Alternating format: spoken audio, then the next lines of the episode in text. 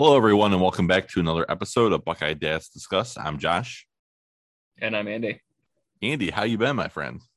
Hey, we're we're back at it regular. That's it's nice to be back. Uh, just two weeks, you know, after we recorded the last one, so that's fun. Nothing has broken in the house or the vehicles in the last 24 hours, so that's certainly an improvement over the uh, the week that we had previously. so we had both cars in the shop. We had the water heater go out all in a span of about a week. So shit, every, everything is brand new, so we should be good for a little while here. So can't complain. How about you?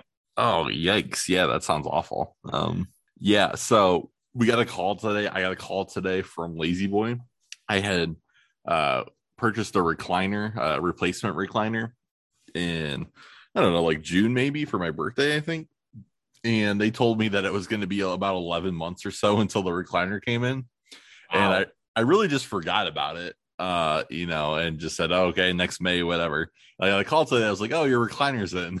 I was like, oh, okay. I, I didn't think I would be getting it this soon. So, uh, so I got, I got to go pick that up. But, uh, uh, per, you know, we got our first recliner ever. Never had one in the house growing up. Uh, and we got one when we moved into our house in 2013 and uh, that thing is was just the best piece of furniture I've ever owned in my entire life. So very excited to have a replacement back in the house. I picture you falling asleep in a recliner probably four to five nights a week. Am I right on that one? Yeah, I mean, before yeah. I was getting treated for my sleep apnea, it would be like it would just be automatic. Like if it's seven thirty or later, uh, and I'm in the recliner, it was just a godsend when the kids were babies, as far as uh, you know, holding babies, getting them to fall asleep. They take a nap. I take a nap. It's a win-win situation. But yeah, so very excited to have a, a, another uh, member back in the house. So very nice. All right. Uh, to give you guys a little taste of what's going to be coming in a future episode, we're gonna we're gonna you know give everybody a little time to read the book. I am not very far at all. Uh, haven't even really started too much. Uh, you and I, as we discussed in our last episode, uh, got copies of Kirk Herbstreit's book, Out of the Pocket, Football, Fatherhood, and College Game Day Saturdays.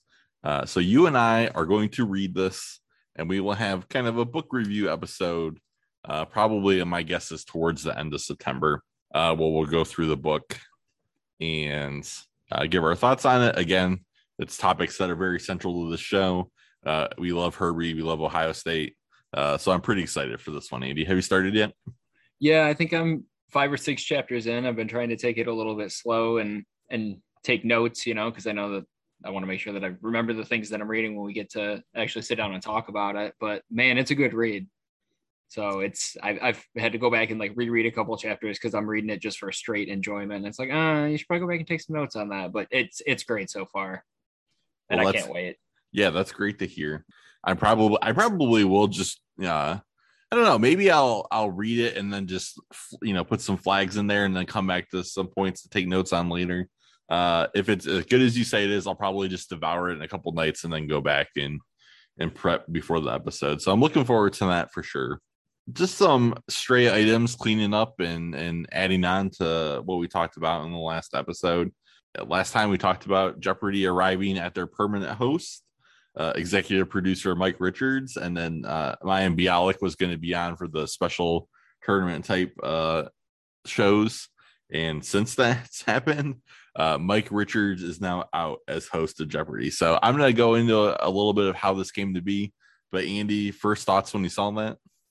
Yeah, honestly, this is going to be uh, exciting for me too because I just saw that he was out, and I honestly have no idea why he's out. So I'll be learning along with the rest of you guys, and you'll get some live reaction because honestly, I have no idea why they kicked him out. I just know they did. So I'm curious to see, like, again, if there's some kind of conversation to be had about like the whole cancel culture thing. Uh, I don't really think so, and I think most of the time, uh, you know, cancel culture is actually just people suffering the consequences of their own actions. But anyway, so what happened? you know, this decision gets made that Mike Richards, somebody, you know, who was relatively an- anonymous, uh, he's the executive producer of the show. He had worked in the game show industry uh, and was the executive producer of The Price is Right uh, for many years. Uh, he comes in, he's, you know, charged with finding the next host. He throws his hat in the ring. He's one of the guest hosts. And lo and behold, the executives over at Sony decide this is going to be uh, our permanent host, uh, mostly. Uh, and so it's kind of fortuitous on my part. Um, in some of the podcasts that I listen to, there's a writer uh, by the name of Claire McNear. She's a journalist reporter, uh, and she works for the Ringer, which I consume a lot of Ringer content. And uh, she had she's written a book about Jeopardy, and she kind of got to talk to Alex Trebek in his last days. Uh, that might be something uh, that we throw on the book review list later at some point. Uh, Tre- but Trebek has a book that's fantastic that he wrote as well. Once he got the diagnosis and he kind of knew the end was near and he wanted to tell his story. hmm, maybe we'll do like a double a double Jeopardy type episode then with both of those books. But um, Trebek's book is great. so anyway, what happens was, you know, the, uh, you know, they arrive at this decision that Mike Richards is going to be the host, and of course, you know, you're uh, who is Mike Richards? You know, you know, you got Aaron Rodgers, you got Ken Jennings, you got LeVar Burton, you got all these people that you know are much more. You know, you got Anderson Cooper. These people are much more well known in the public sphere than Mike Richards is. So anyway, so Claire McNear gets the you know reporting and interviewing a bunch of people who worked with him uh, on The Price is Right, uh, in in the Jeopardy uh, you know show itself. Uh, basically, this decision was like a clear like morale killer amongst the team. Apparently, he was not really well liked. Uh, but the thing that largely seems to have done him in uh, is again pretty pretty hilarious considering the fact that you and I have this podcast. Uh, uh, Mike Richards was the host of a podcast called. Uh, let me make sure I get this right. I believe it's called the Randumb Show, the D U M B ending. Uh, and basically, he's he co-hosts this podcast for about a year. It only goes for like 41 episodes that are available online. Uh, but uh, Claire went and listened to all these podcast episodes, and basically, he says a lot of like misogynistic and you know racist type language, uh, particularly around you know some of the the the female uh, uh, workers who work at the Price is Right. He's commenting about their appearance and the, the clothing they wear. He gets them to wear you know more risque outfits and whatnot. Uh, so basically, it just seems like people don't like this dude. He's involved in some lawsuits by workers that work there. Uh, this all gets publicized. Again, it doesn't seem like there's a huge like Mike Richards. Uh, you know, like there's not a corner of people who are like diehard, like, oh yeah, Mike Richards, he's my guy or whatever. And so essentially what happens is Sony says, Oh, hey, we're cutting bait with this guy. We're going back, we're having another round of guest hosts. Mayim Bialik uh, is going to be the first guest host again in the next round, and then we're going to search again for uh, a new host. Mike Richards is still employed with Jeopardy as the executive producer, and he had to go to some, I believe he had to go to sensitivity training, and he has a minder who, like, I think just helps him not put his foot in his mouth. Uh, so, long story short, uh, essentially, he talked a bunch of shit and said a lot of dumb things, and now he's no longer the host of Jeopardy. Yeah, that sounds about right. I, listen, if you're Jeopardy, especially if there's lawsuits out there, how how have you not done your due diligence on this? I mean, it sounds like it's your own people speaking out saying they don't like this guy. You never thought to ask around, like, "Hey, is Mike a good guy?" Well, I mean, allegedly, if you put him in charge to, to find the host or whatever, you're like, Mike Richards, we trust you to find who the next host is going to be. I guess you didn't watch the watchers, uh, as it were, and really do your due diligence. So, yeah, I um, mean, I think that that's a fine reason to to say, Mike, you're you, you don't got the job anymore. But I mean, I think it makes Sony look pretty stupid. This the whole process seems like it's been pretty mishandled. If that's the way it went down, to say, you know, you're in charge of it, and to not even look into the guy you put in charge of it, and then to, for everybody to just green light it, and then some things that seem like they'd be relatively easy to find out came out. I think you got to do your homework a little bit better there, Sony. yeah. So the really hilarious part was that, you know, after this piece, you know, towards the tail end of this piece being written, you know, Claire, of course, does her due just uh, diligence and reaches out to Mike Richards and, uh, you know, asks for his comment. And immediately afterwards, he pulls down all 41 of the episodes off the internet, deletes everything, except, you know, it's the internet and nothing ever dies. So it had all been backed up somewhere by a, uh, in a place that the ringer had access to it. So just, you know, just what are you doing? Again, you know, we I guess you know Gen Z and generations after them will know that everything was on the internet. But uh, man, what what are you doing, Mike Richards? Yeah, that's that's not a great look. I mean, I, am assuming he probably threw his podcast episodes in the same garbage can that all the people that said they're going to get vaccinated once the FDA fully approves the vaccine are, are throwing those tweets that they're disappearing real quick. Oh, excellent! yeah, the, yes, the, the a, internet remembers. That's a preview for things to come later in this episode. Right. Um, so okay, Andy, in the spirit of of Mike Richards being an idiot, uh, I have two questions for you. Uh, one is there any is there any podcast segment that you want to throw in the garbage bin of our podcast? I can't stand the sound of my own voice, so once it comes out of my mouth, I usually forget it. So if I were to go back and listen, I'm sure there's some things I've said that I'm like, if I listen to it again, I'd say that was stupid. But I don't know how you guys put up with this voice, but I can't stand it. So I guess I'm gonna stick with no, just because I don't even remember what I say half the time. Yeah, there's nothing that jumps out at me that's like, ooh, again, like I am uh I live in the same house as our show's editor. Uh, and so if there is anything that that I uh, you know go back when I'm doing show notes and and whatnot, and I'm like, ooh, uh, or she gives me the, do you really want this to you know you know be in the podcast? Uh, there isn't really anything. I would say if I had to name the two things that that sort of jump out at me if I consider this question. One, as I've already said on the show before, um, I think my in particular my instant reaction to uh, the January 6th uh, insurrection and kind of what happened afterwards, especially with some of the police stuff, like probably was like on the borderline of things that maybe were a little too flippant. And but nothing that, again, there's nothing that particular that you know haunts me about it. And then I would say that our uh, that our Valentine's Day list of uh, celebrity crushes kind of just became us drooling about women. So, yeah, you know, whatever. I mean, that's maybe not our best list that we've ever done. Though it did give us, you know, your man crush of Tom Hanks and my man crush of Benedict Cumberbatch. So. Oh no, no, Matt Damon was on that list. Oh, Matt Tom Damon. Hanks. I think, yeah, uh, yes. Thank you. If Matt we're doing Damon. best actors, is Tom Hanks, but if we're doing celebrity crushes, is Matt Damon who's also uh, number two on my actor list. Not that we've done that one yet, but I, right. I, I, I, stand by all that. You're you're my ideas man. You're giving me positive energy for future episodes. So that's what we thrive on. Okay, so then the second thing that comes out of this is I, I was thinking about this. I was having a conversation with somebody. Um, do you have any problematic fandoms in your life? And what I mean by that is, do you have anything where like you really like like you know a creator an artist uh, an actor's work uh, but that person themselves is troublesome in some way or they have some troublesome content. And i'm gonna let you chew on this a little bit because there were three that i came up with for myself. In order i would say three is j.k rowling uh, the author of the harry potter series.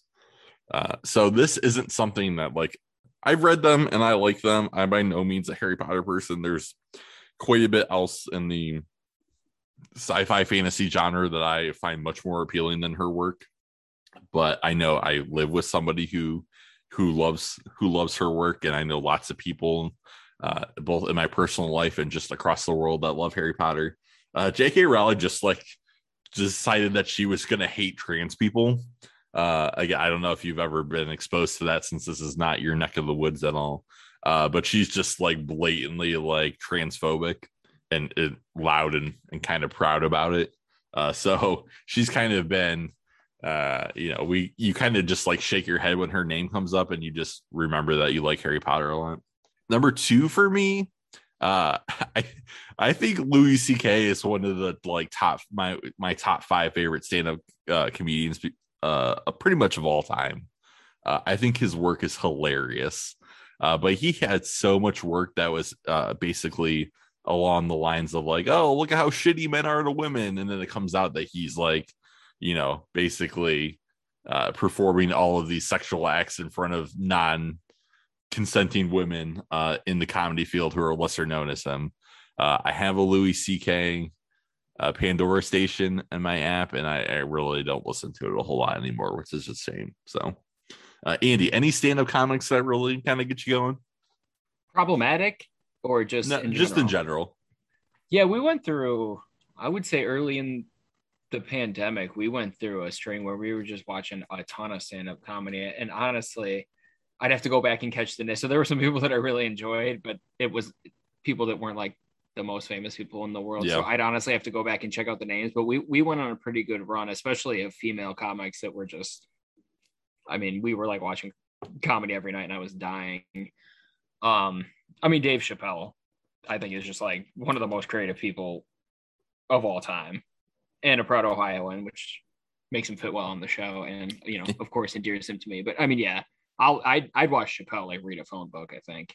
Yeah, so I think his recent stuff uh, post hiatus uh, is not nearly at the level of his peak. But again, I did I don't have a comprehensive view, right? Like I don't uh, you know, Eddie Murphy and Richard uh, Pryor and uh, George Carlin and you know, there's a lot of obviously really famous stand-up comedians, you know, both before and after.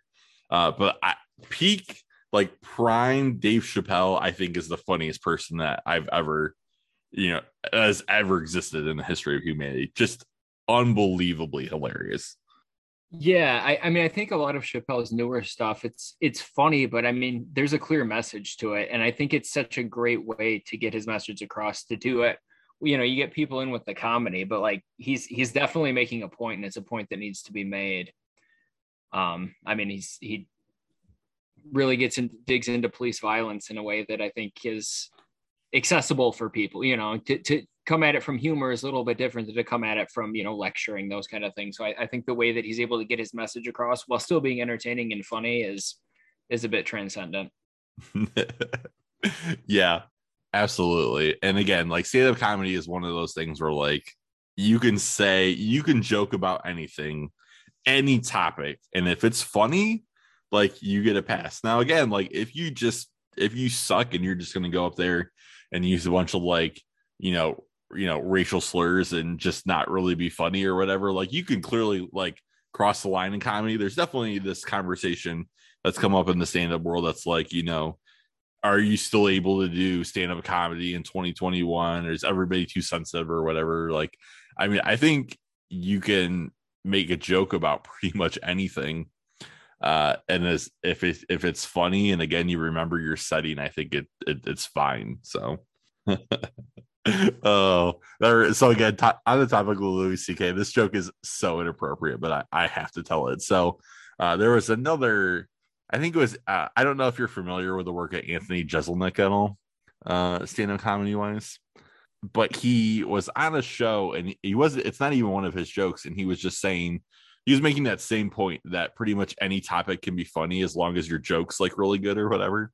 And the joke that he referenced for this is a louis ck joke uh, that i've heard in his stand-up bit and again like just just kills me or whatever and he's what's a topic that you think would be impossible to make a joke on you know and he picks you know he's like oh 9-11 and Louis C.K. has this bit where he's like, you can tell how good of a person you are by how long it took you to masturbate after the two towers fell. And for me, it was between, you know, before the second tower fell. it's just like, again, you could you could make anything funny, you know, on such a serious topic. Like again, like I if I'm sitting down for a stand-up comic, cancer, you know, m- mental illness, 9 11, if you do it in a smart, funny way, realizing that the, this venue is for you to push the envelope, I'm pretty much generally fine with it, but you can fail horribly.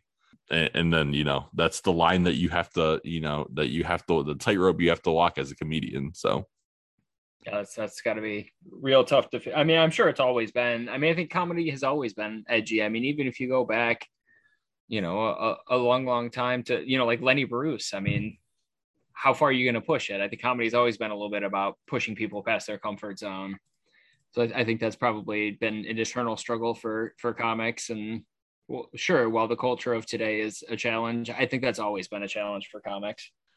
And then my number one which is like clearly like again like th- these other two people like yeah you know i can cut them out of my life or whatever. I have a kobe bryant jersey that hangs in my closet. Uh, obviously, this is complicated by you know his tragic and untimely death. Uh, but again, Kobe Bryant, beloved NBA superstar, uh, you know, the second best two guard that's ever played the game after Michael Jordan, you know, was accused of sexual assault. The criminal case was thrown out because the defendant refused to testify and he settled, you know, in civil court for what was, you know, estimated to be in the millions of dollars ranges. He changed his jersey number from eight to 24, uh, bought his wife a giant, you know, diamond ring, and, you know, pretty successfully re- rehabilitated his image, you know, especially kind of, you know, how close he was with his daughters. Uh, but again, like, I love, like, Kobe is one of my favorite basketball players that I ever watched exist in a sport that I love the most. But there's always that thing that's kind of lurking in the back of your mind like oh yeah by the way this also happened. So with all that being said do you ha- do you have anybody that kind of fits this profile listen buddy we talked about mike richards getting canceled for some stuff he said on a podcast and right now you just went on like 15 minutes of problematic things. I think i'm going to let you be the one that gets canceled. Come at me people. Come I'll throw you straight under that bus? See ya. No, um, I have two. Okay. Number one, and and this actually goes back to one of our top five lists when we talk about our top five podcasts. I wrestled if I wanted to put this on there or not. I decided not to, even though objectively it's probably like number one on my list. But it's it's Spit and Chicklets. It's a hockey podcast, and it's on the Barstool Network. So I know Barstool has been m- much maligned. Uh-huh. And I don't have a strong opinion on Barstool itself. I mean, as a company, what they've done, I mean, I don't think you can argue that it's not impressive just in terms of like where they started to where they are, you know, as a company.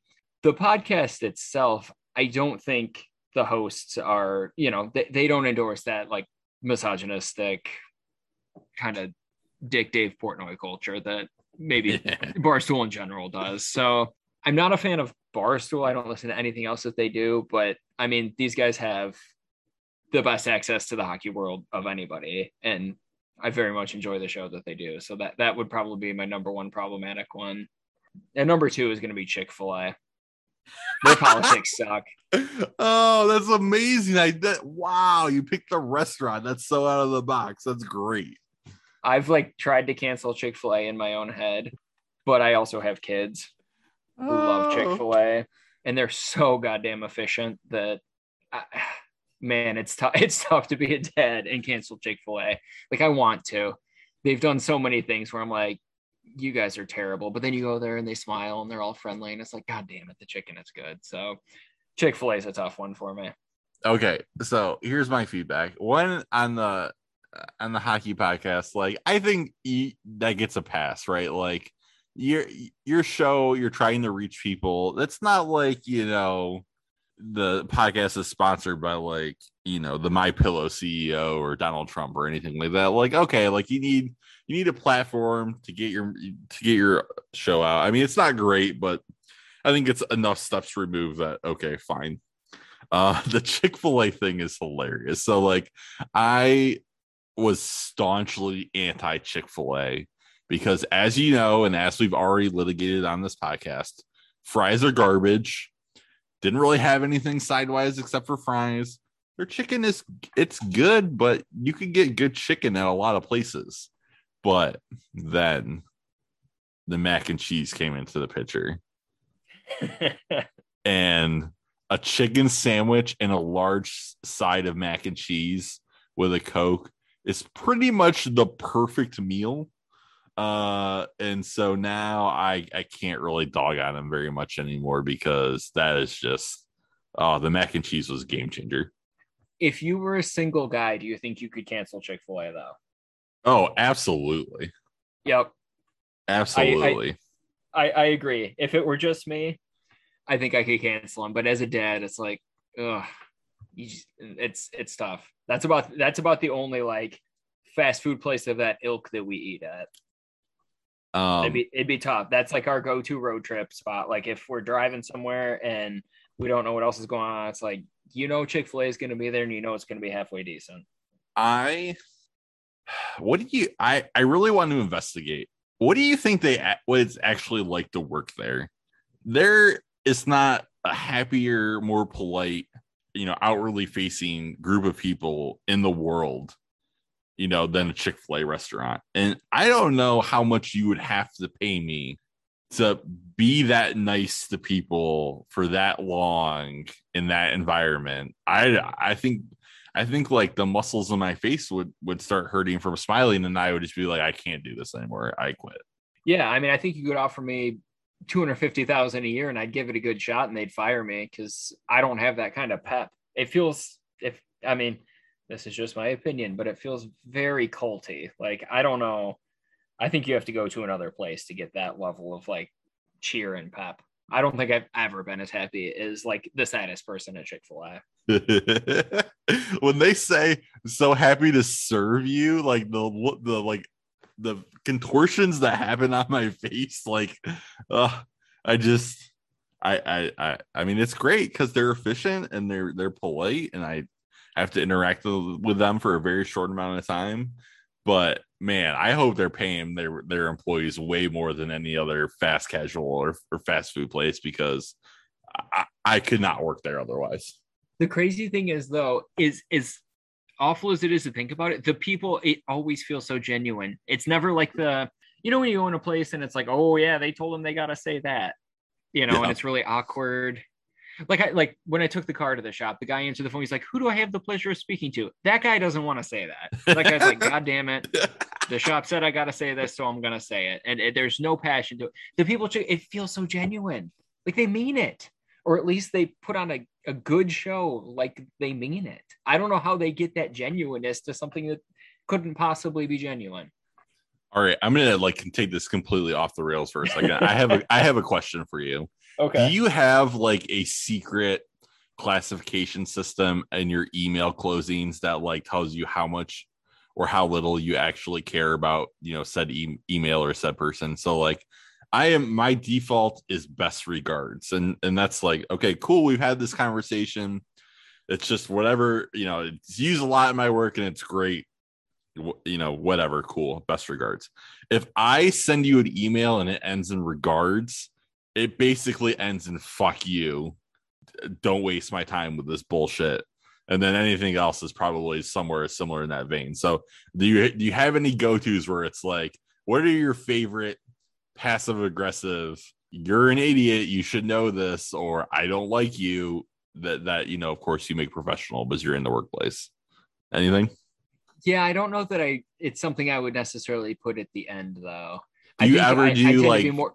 Per my ahead. last email Yeah, yeah, yeah. I'd be more of that, or like, uh, you know, as we discussed previously, those kind of things. do you attach as, the, as I'm sure you're aware, is one that that is a pretty Oh. like. oh that is oh that is that is some shade right there Yeah, I'm coming um, pretty hard at you. If I'm like, as I'm sure you're aware, you should have known that. Oh yeah, I I get into a bad habit of I don't just say, you know, as I'll say as we previously discussed, but then I usually what I usually do is per the attached email, and I include the email chain where we talked about the thing previously. So they should clearly you should already know the answer to this, and you should not have emailed me. Uh, and that usually sends the the message that I'm yeah, trying that, to say. that that's a clear. I'm coming at you. If you if you attach some attach your evidence, it's like okay, yeah, we're going to court on this, and I just won. Yeah, that's a good one. Oh, oh. wow, that went that that that uh we ended in a place that was not where we started. Let's put it that. Yeah, I don't know how we got there, even from Chick Fil A, which I think was the last step on the journey. I don't know how we got there, but it was a fun side trip. All right, before we start moving into ser- more serious topics, uh, uh, maybe at least one more uh big topic. So, last episode you gave us your season 1 thoughts a decade later on Game of Thrones. Uh, I assume that you have progressed since then. Yeah, so we just we finished season four last night, and I think we're probably what 20 minutes into the show right now. Go ahead and skip forward to about two and a half hours if you don't want to hear me talk about Game of Thrones, because I have thoughts. yes. All right, let's hear them. Probably not a legitimate time code there. Um, I have so many thoughts I wrote them down. Wow, I'm impressed. Okay. Yeah.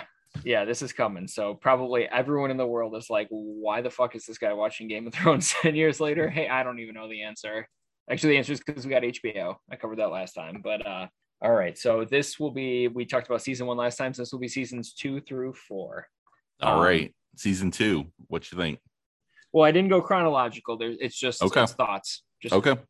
thoughts from an addled brain. Um, Sansa Stark is the first character to make it from the bottom five to the top five. So on Twitter, I've been doing at the end of every season, I've been doing my top five and my bottom five.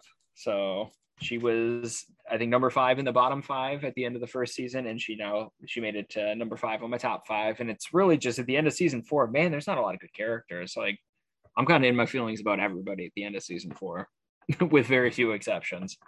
Okay, so season two ends. Uh, so again, just to set some context for where we are, kind of, you know, again, as I pointed out in the last show, episode nines are usually kind of where shit goes down, and you have episode ten to kind of recover. So season two, you have Blackwater, uh, which is again where uh, King's Landing uh, is invaded. Uh, the Baratheon, Stannis Baratheon's fleet is turned back uh, by the you know heroic defense by Tyrion.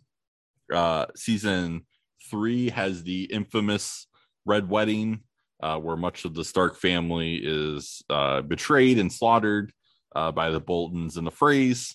And then uh, in season four, uh, you have you have uh, the Mountain and the Viper duel at the end. You have Tyrion end up getting broken out of jail by his brother, catching his lover in the bed of uh, with his father, killing Tywin Lannister, escaping out from King's Landing, and I'm sure a whole bunch of other stuff. So, uh, where is Sansa at right now in season four? I don't quite recall.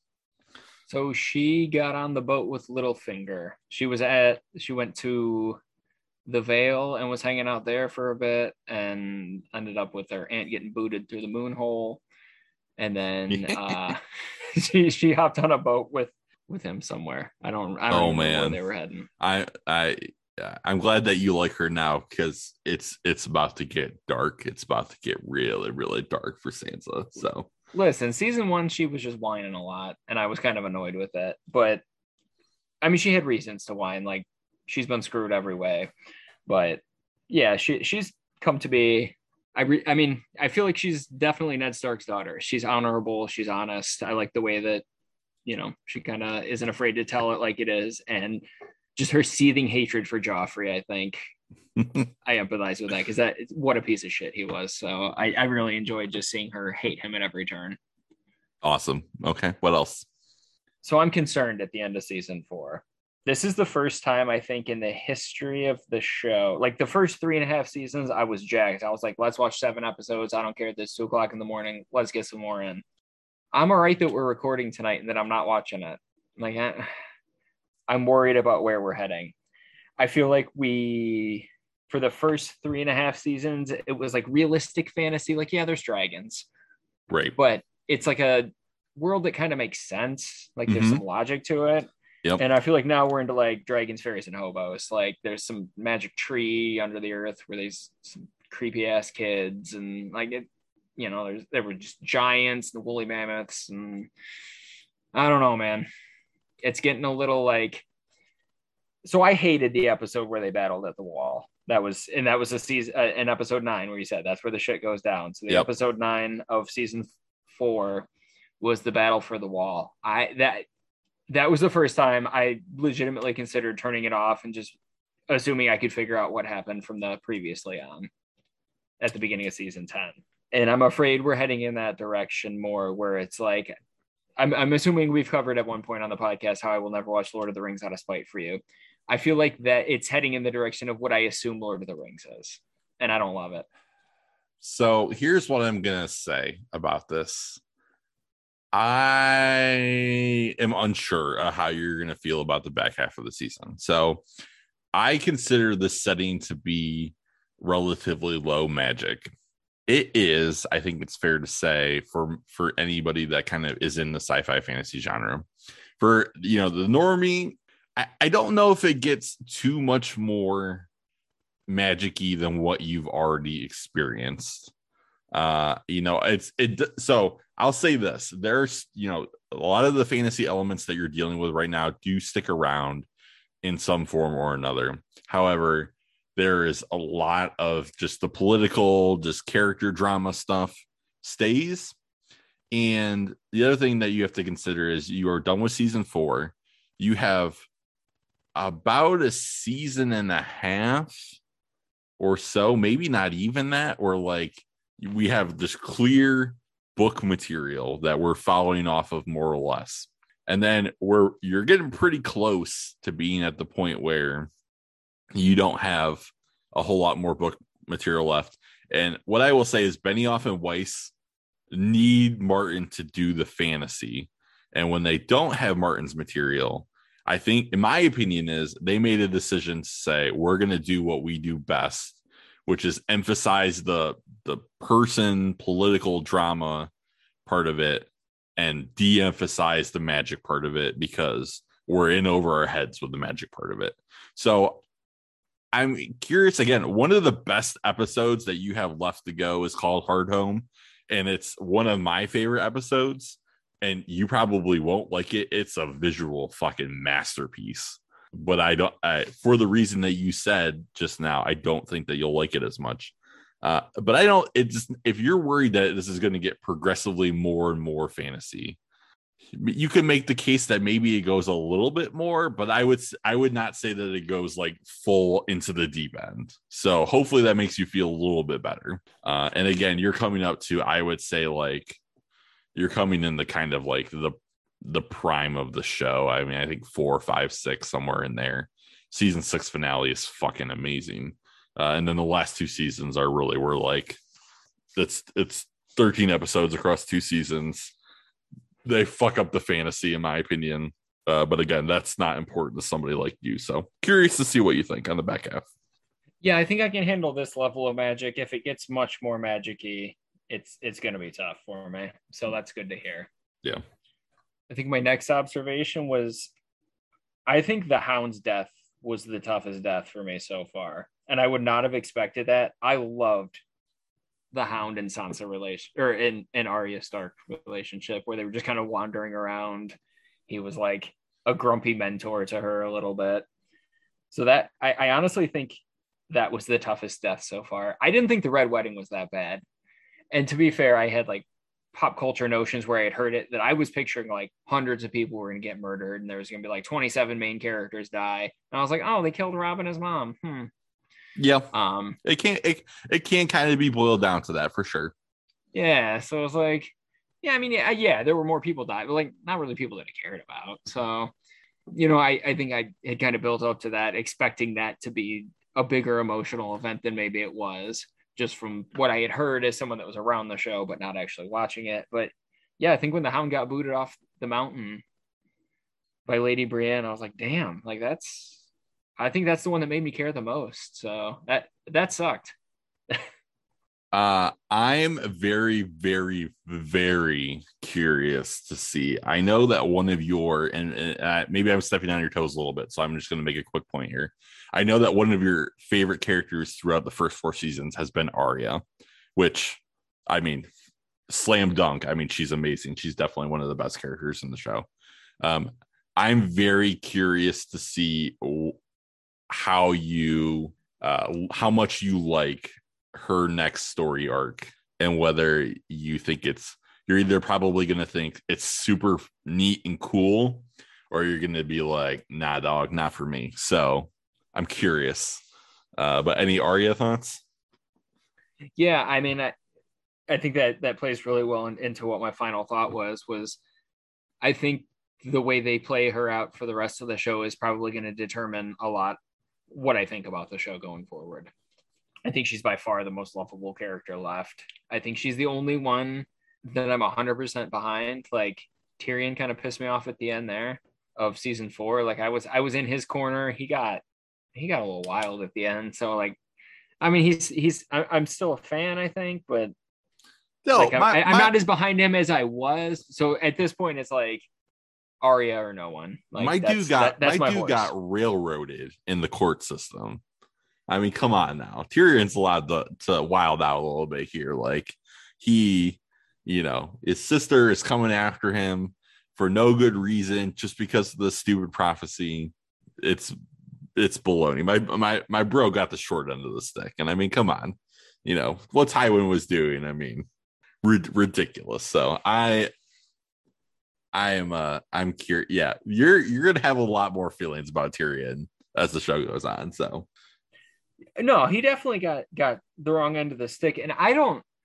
I was hoping that the show would clarify it, and I think it's past the point where it would have it was going to. But in his trial by combat, didn't they both die? uh I mean, do you consider being in a pseudo state of undeath to be dead? I mean, you, you have not seen the last of Gregor Clegane the Mountain. Yeah, but I mean, he's not alive, right? Like it, it's. I think it's fair to say that by the end of the fight, neither one of them was alive. My dude Oberyn Martell got his head blown up. It got smashed like a watermelon. I think there's a clear winner. Oh, I mean, he got jacked up, but if I'm Tyrion, I think I'm going to push a little harder and say, like, is this not a draw? Like nobody won. They both lost. Oh your uh your rules lawyering a duel to the death of Game of Thrones. It's just like if you had said at the end of college that we would be having this conversation a decade later. Wow, I never would have I never would have imagined in, in in all of my years. So this is just I'm so tickled pink right now. So many reasons why I would have never expected this to happen, but here we are. And I think it was a little bullshit. It was like he didn't win, but I'm not sure he lost. Okay, but the well, thing that the thing that pissed me, he did not need to choke out Shae like that. That was the bullshit. Like you want to shoot your dad while he's on the shitter because of everything he's done to you. Whatever. I didn't have a problem with that. I had a huge problem with him choking her out. Yeah, I mean, not a good look. Uh, I mean, let, us be honest. Um, not a lot I can say about that. So, yeah, I I'm curious to see. You know, because it seems like you're you're at a bit of an inflection point. You know, is this gonna kind of you know come downhill or not. Uh, I'm curious to see what you think about season five, which again, like you still got quite a bit of excellence. And again, your opinion on seven and eight might be completely different from mine. And I'm very, you know, once we get there, I'll be very curious to see what your thoughts are. But yeah, you're you're you're getting close to get you know getting giving me the urge to go back and do a rewatch. I'm not there yet, and I gotta finish Ted Lasso and and, and watch a couple other things first before I'd even consider it. But I, I don't know. I'm getting a little itchy for it, so we'll see. Yeah, I'm curious to see where I'm gonna end up too, because right now I feel like this could end up like top five TV show of all time. I could feel. I also feel like this show could end up being like a yeah, it was pretty. It was it was pretty good. Like I, I think I could easily see myself being in either one of those at this point. Like it's it's it's really tipping for me. It's like we've laid a good foundation, but there there's some work to do to bring it home. Yeah, my gut feeling is you have two more like extremely solid seasons, and I think that that will be enough to kind of clinch it as uh, as an upper tier show, uh, and then complete question mark on how you feel about the uh, the last two seasons. So we'll see. And all I'm gonna say is you definitely said some things uh, in this that are that are I there's nothing that I can say, and I purposely left this comment until the very end so uh, you've got some surprises in store for you. Is all I'm going to say. Uh, and uh, yeah, this oh man, so good. I enjoy this. I enjoy what, living the show again vicar- vicariously through you very much. So, uh, any final yeah. th- any final thoughts before we move on? No, I, I think those were those were my thoughts. So, like I said, I mean, I, I have been it's been must watch TV every night. The end of four was a little bit iffy, but I mean, realistically, I'm probably gonna go upstairs and watch another one tonight before I go to bed, regardless of when we finish. So we'll be back at it. Awesome. Okay, so moving on to you know a, more serious topic that has you know consumed this show. Uh, we are coming. We're getting pretty close, Andy, to the to the one year anniversary of our first uh, of our first show. We'll have to keep that in mind for. Uh, I, I think we started in September of last year. Yeah, that sounds right. We probably are coming up. So anyway, uh, uh, COVID has definitely inspired uh, quite a bit of the subject material of the show. That continues to be the case. You know, I I try to look for reasons to leave out COVID of our shows. You know, when we're doing these kind of grab bag newsy style episodes, but I mean, certain you know stretches of time you just can't ignore it, and that is the case uh in in this last week or so for sure so jumping down a bit the big news that came out uh monday August 23rd, earlier this week, the Pfizer vaccine has received full approval by the FDA for uh, anyone who is 16 years of age or older.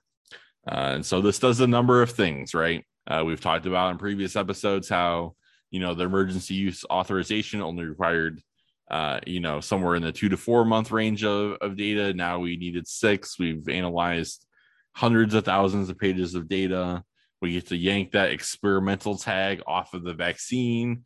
So people who have clung to that now cannot use that anymore. Uh, this vaccine has been doubly approved by the FDA.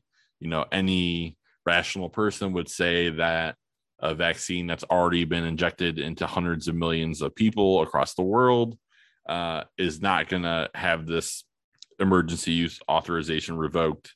And lo and behold, it was approved pretty swimmingly. You know, we are getting, you know, warning label about the pericarditis, and myocarditis, uh, you know, possibilities for certain age demographics. Again, those side effects continue to be extremely rare.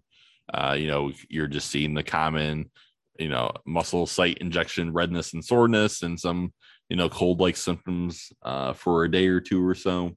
Uh, but Andy, it is it is finally here.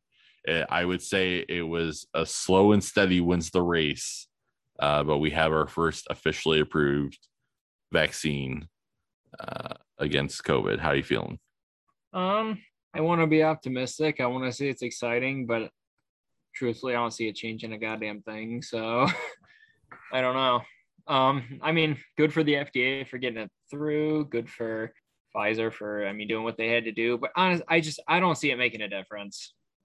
I think anybody at this point, the full approval, like, what does the full approval really mean? At this point, I think anybody that's going to believe like science has probably already realized that, like you said, you know, something that's been injected into hundreds of millions of people is probably pretty safe.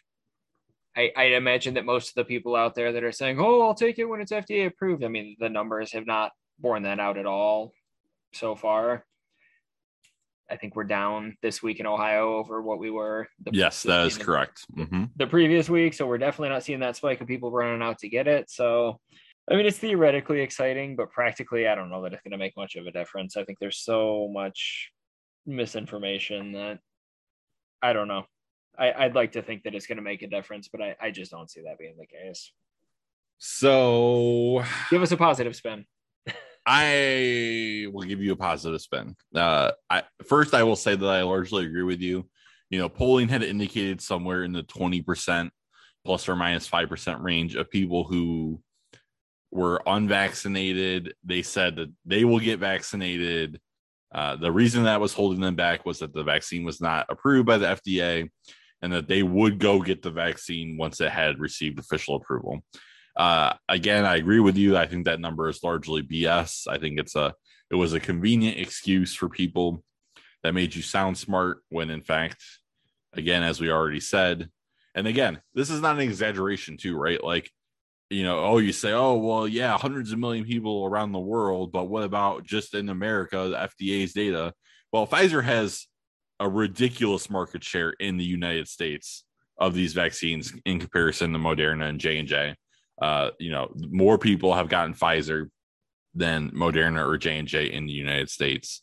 I think the the post injection, you know, surveillance safety data for Pfizer, I think was twenty two thousand people that had been injected, and they followed them for six months afterwards. You know, looking for any kind of side effects uh, that would jump out at you that might be a little bit more subtle than the muscle site injection and the know, the flu like symptoms people felt.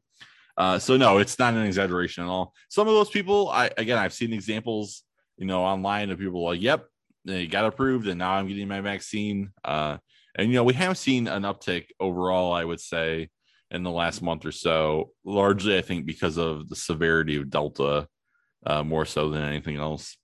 Uh, but here's the silver lining: you're you're correct in the simple fact that the vaccine being approved, I don't think is going to do much for overall numbers uh, just by itself. However, and this is something that we've alluded to in previous episodes, now that the vaccine is officially approved, I think the number of employer mandates are going to start skyrocketing. Uh, and we've seen some of that already, particularly around college campuses. Uh, and I imagine that you are going to see a ton of major companies in the next weeks, months say, look, by this date, you must be vaccinated or you will no longer be able to work here. And we already know that, you know, there's lots of philosophical reasons why somebody may or may not want to get vaccinated, but people got to eat, people got to make money. You start messing around with people's livelihoods.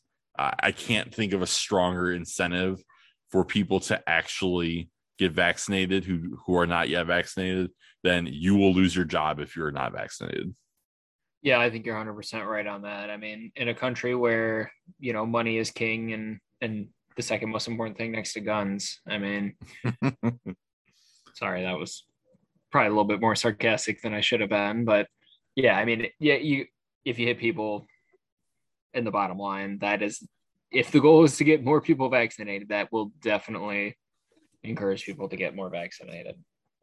And we've already seen that there's a variety of tools uh, here that employers can use besides just a, a, pure mandate which again you know you can use that that pure mandate um, and just be a, a, a, hard line in the sand. Uh, but you could also do things like i've started to see that employers have told their associates oh look there's going to be for the year there's going to be a thousand dollar surcharge on your health insurance uh, due to you know what's going on with the pandemic. However, you get a thousand dollar credit towards this new surcharge if you're vaccinated or if you and your and your spouse are vaccinated. Uh, and so you can do financial things that aren't a pure yes, either we're gonna fire you or not if you if you get vaccinated. Uh, but you you can do similar other fiscal things as an employer that would that would make somebody really consider uh, you know, whether they want to not get vaccinated and pay whatever essential fine, you know, we're going to call it, uh, in order to be unvaccinated. I think that will, that also is going to prove effective in getting people vaccinated. Yeah, I think that's brilliant. I mean, I'll be honest, I, at my workplace, there's a $500 deductible they add on if you don't go see your PCP every year. And I probably wouldn't go every year except for that $500 fine I'm not trying to rack up. So it works. I, I, I, almost like those better because it still gives people that that illusion of choice that people are so desperate, you know, that they claim that an issue of freedom or or what I mean I, think that's insane, but whatever. But it, it gives you that choice then. That's fine. You know, you don't have to do it, but there will be consequences for it and there will probably be uncomfortable financial consequences. So that's fine. If it really means that much to you, take that $2,000 swing and take that hit if that's what you got to do. And again, right, like we already have precedent for this too, right? So, like, you know, uh, health insurers under Obamacare can charge their, uh, can charge patients up to 50% higher premiums for smoking if you are, you know, a smoker as not a smoker. If you are uh, again, I I'm going to use this word. I'm not saying I believe it necessarily because you know a smoking addiction is a real addiction, but like it is a voluntary activity that you choose to do that makes you a high risk patient, and you just you know consider somebody getting you know being unvaccinated unless they have a note from their doctor saying I have a medical condition that prevents me from getting vaccinated. Uh, you know, you classify that person as a similar high risk person, and so Yep. Oh, if you don't want to pay this extra money, you know, go get vaccinated. I think that will go a long way. And for those true diehard people who say, no, I will sincerely leave my job if I am required, or if, you know, maybe those people will choose to eat the fine and, you know, that it's America and, and they can choose to do that if they want. So, yeah, I almost like that better than the mandates, I think, because that way it takes the whole political argument out of it. I mean, I don't know how you could argue that you're not more of a risk by not taking the vaccine. So again, give people the choices that they want. Let them have the freedom that you know. If this is the illusion of freedom that you need, that you know, this is this is the hill you want to die on. That's fine. It's just going to cost you a little bit of cash. So here's the reason why I don't like it more than a pure mandate, and this might just be a little too. Uh, this might I might be a little bit too in the weeds, but I feel like if we do the oh, you get fined, you know, you have the surcharge or whatever on your insurance. I feel like it's almost like the same as what the lottery was, where it's like we're trying to figure out how much is too little to not incentivize people to get vaccinated versus you know what's draconian if it's like you know your upcharge is ten thousand uh, dollars and we had to like gamble with like did we go too high? Did we overshoot? Did we undershoot? And you know again i'm not saying that everybody should you know again i highly doubt that you know we're going to have the the vast majority of companies in this country mandate it. Uh, you know i think there will be lots of places that don't. Uh, and so there will be wiggle room. Uh, but again like I, I think certain industries, I think healthcare workers, I think, you know, nursing home facilities, like, you know, there are going to be places where it is just a, the nature of your job that you really need to have this. And if you don't like it, I mean, I'm, I'm, I'm sorry, you just, you're going to have to go work somewhere else. Uh, and again, I think that's going to be so motivating. Like, you know, if you're just I mean, I can go back to uh, a couple years ago or so where, before I was in my current uh, role, where like I was just looking to get out. I was just too overwhelmed. I had to get out. My work life balance was awful. But like applying for jobs and filling out resumes and and and going to interviews, like that's a pain in the ass when you're already working. Like so, I messing with people's jobs, how they're getting their money is to me the most critical thing that's going to drive people to actually get vaccinated. Uh, and we've seen this week.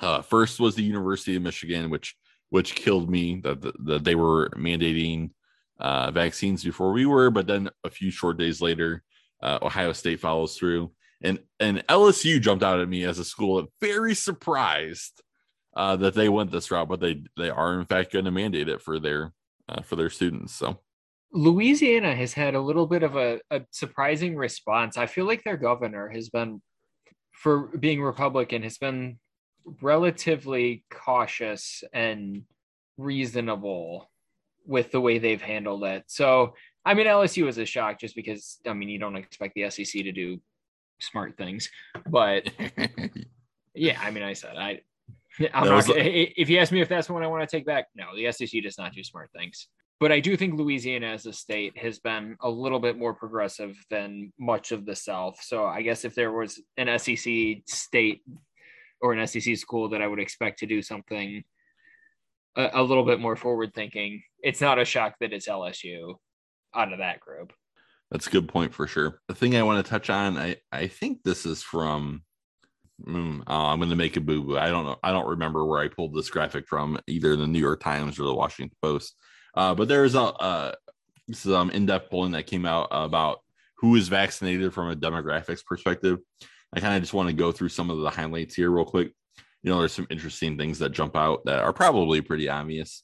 Uh, all adults are at 69%. Again, this is self-reported.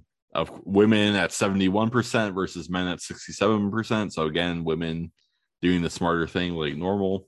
I, I found the age demographics to be interesting. So 18 to 34 years 34 years old, 63%. And I thought that would be the lowest demographic, but in fact, 35 to 49 year olds, 58%. Uh, so we are not yet in this demographic, Andy. And uh, apparently, the people just not too much older than us, up to 49, uh, they're slacking. And that's kind of ridiculous. Yeah, that is shocking. I think I would have probably just expected it to be a straight, you know, fairly linear upward growth as you get yep. older. 50 through 64 year olds 71% and then a, I think a pretty impressive 65 and older crowd at 86% white people 66% blacks 76% latinos 71% uh the dichotomy between where you live though i think is more interesting. And again you're starting to see some trend lines as you know groups that vote Democrat versus groups that vote Republican. And we're going to get into that even a little bit more here. Uh, urban residents, 79%, suburban residents, 67%. So you see that drop. And then rural residents, 52%, uh, you know, falls off a cliff there. Uh, white ev- evangelicals, 59%. Uh, this is not in here, but I've seen the Catholic number has been in like either the high 70s or low 80s, I think. So uh, better than I would have guessed. And uh, you know, Catholic school unite. Let's go. And then ma- so some rules on masking Catholic schools. Thanks. yeah, we'll get there. Democrats 88%, independents 60%, and then Republicans 55%. Republicans who support Trump more than party drops all the way down to the lowest number, which is 46%, while Republicans who support party more than Trump 62%. I'd like to give a shout out to your boy though. Did you see him in Alabama last weekend? Encourage people to get the vaccine. They booed him for it. Again, SEC country. They booed him when he said people should get the vaccines, but he did say you should get vaccinated. So I know that we have made almost a year of talking about what a fool he is, but for probably the first time in the history of the show, I'll give you boys some credit. He did say y'all should get vaccinated. Okay. And he got booed for it. uh, I am I'm going to bad cop this and I give him no credit. Uh, and may God have mercy on his soul. Because here's the thing, and again, I don't have specific numbers for you, but I I'm relatively confident this is true. Prior to the pandemic and Trump being president, being an anti-vaxxer was not like this, like you know, solidly Republican thing. There's plenty of Looney Tunes on the weird fringes and, and you know on you know on the Democrat side, on the liberal side of, of it, where you get you know the you know the liberal elites in their ivy towers you know and you get the you get those weird doctors who say oh this these mainstream medical things are horrible uh, you get the all natural people uh, you know there's plenty of people that i would not classify anywhere remotely close to the republican spectrum who were you know anti-vax and, and doing these crazy things uh, and so if donald trump had again he is he is the leader. He is the author of Operation Warp Speed. Uh, one of the few successes that I'm that I will blatantly, you know, give to his administration. Like, great job from start to finish, from the development perspective of the vaccine. If he had just said, "Look, guys, like this was all me. This is my vaccine," and as soon as it was available, he rolled up his sleeve and said, and, and went on national TV and got vaccinated and said, if you're a Trump fan, you'll get vaccinated. This is what we're going to do. We're going to stop the pandemic. We're going to go back to the, the best economy in the country.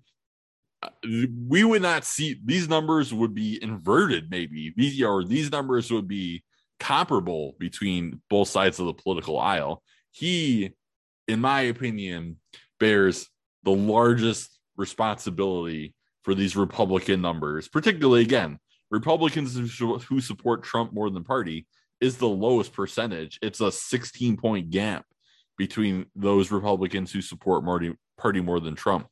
He had the opportunity to like he again it could go down as this person who was super responsible for bringing the pandemic to the close by getting what is now the most reluctant demographic to get vaccinated and he fucked it up for some un, unknown reason. Uh, and and so no, I do not I do not give him any credit. Sorry, Trump. Yeah, that's fair. I mean, that's that's probably what I wanted to say, but uh figured I'd throw him a bone for at least, you know, we're what, uh 18 months into the pandemic. At least he finally said something that made a little bit of sense, but you know, my freedoms. Yeah, and if I had the wager money, he get since he got booed after saying that, I bet you that's not showing up in any more speeches. Yeah, probably not. All right, a couple more things before we wind down COVID. Uh, masking in schools. We talked a little bit about universities. Uh, Andy, I know you've been on a little bit of a venture. Do you want to start, or do you want me to start as far as uh, how how the school year has gone so far? Yes, I I I can lead us off here. So I know my kid has been in school for just about a week now. I think you guys are what? You guys are in week two now. We're yeah, we're at the uh, we're you know we're we're a week and a half. The first week was partial, so we're not too much further along than you. Well, not further along in your school year, but definitely further along in your uh, making sense. True. So uh, I guess it, it's I guess I guess we'll try and frame it as a positive to report that I my kid's school COVID has has been conquered and it's over. um, oh, there there are no nothing looks different than it did in 2019. Their masks are uh, strongly optional. They they put out a waiver that they want people to sign if their kids aren't wearing masks. Um, so we specifically sent in uh, a response of, "Hey, do, please don't think we just forgot this. We want our kid to wear a mask." Um, they're, they're doing nothing. The kids are sitting, I mean, side by side. There's, I think, almost 30 kids in the class. Uh, there's no space. There's no masking. There's, I, I don't see how this ends up anywhere other than with a ton of kids in quarantine. And that's speaking, you know, one from common sense and two from the experiences of a lot of school districts that went back just a couple weeks ahead of where we did in Ohio and are seeing tons and tons of kids in quarantine. Yeah, it uh you and I have been talking, you know, in the lead up to the show and uh man, I I would not be, you know, I could not be more frustrated if I was in your shoes. So yeah, I think if we'd had more warning about how the school is going to handle this, I'm not even sure that uh it would be much of an issue for us because I'm not sure we would have still made the same school choices that we did. Yeah, no. And of course, you know, that leads you to, to wonder, oh, hey, did we purposely, you know, hold that until the very last second before releasing that information? So, right. Just like the start of last year, the start of this year has been wild from a COVID perspective for us. Uh, so we also, you know, kind of heard towards the very last second, uh, two weeks ago from today, we got a very long email from the school district from the superintendent and basically you know we're following the data we're following guidance uh, but masks are not going to be mandated they are optional but we highly recommend we highly encourage them there's advantages from a quarantine perspective uh, et cetera et cetera uh, you know they are still keeping in a lot of the the other safety precautions as far as sanitation and plexiglass and, and cafeteria and, and common spaces. Uh, but again, they, they, you know they started with the DeWine approach, which is not acceptable to me. It's like we're not going to mandate it. we highly recommend you do it, and there's all these advantages, but we're not going to tell you you have to do it. Like, which again, to me, pure idiocy, and just just left me feeling horrible. And so that email comes out, you know, before you know, not too long before school starts. Uh, we get another email uh, on the 20th. You know, so at the end of the first week, it's to provide an update on how many, uh, you know, cases and quarantines that the, the district has, uh, emphasizing again why masks are so recommended. You won't have to quarantine as long. We'd love for you to mask. We'd love for you to mask, uh, but we're still not requiring it. And then last uh last night, yesterday, or maybe Wednesday night, um, in the Thursday, we get another email from the school district that's like, you know how we said masks weren't mandated? Well, J- JK, as of tomorrow, everybody's required to wear a mask. Uh, and this makes me feel great because uh, my son had his first day on a Wednesday, and it was only a third of his class get to know the teacher, smaller group.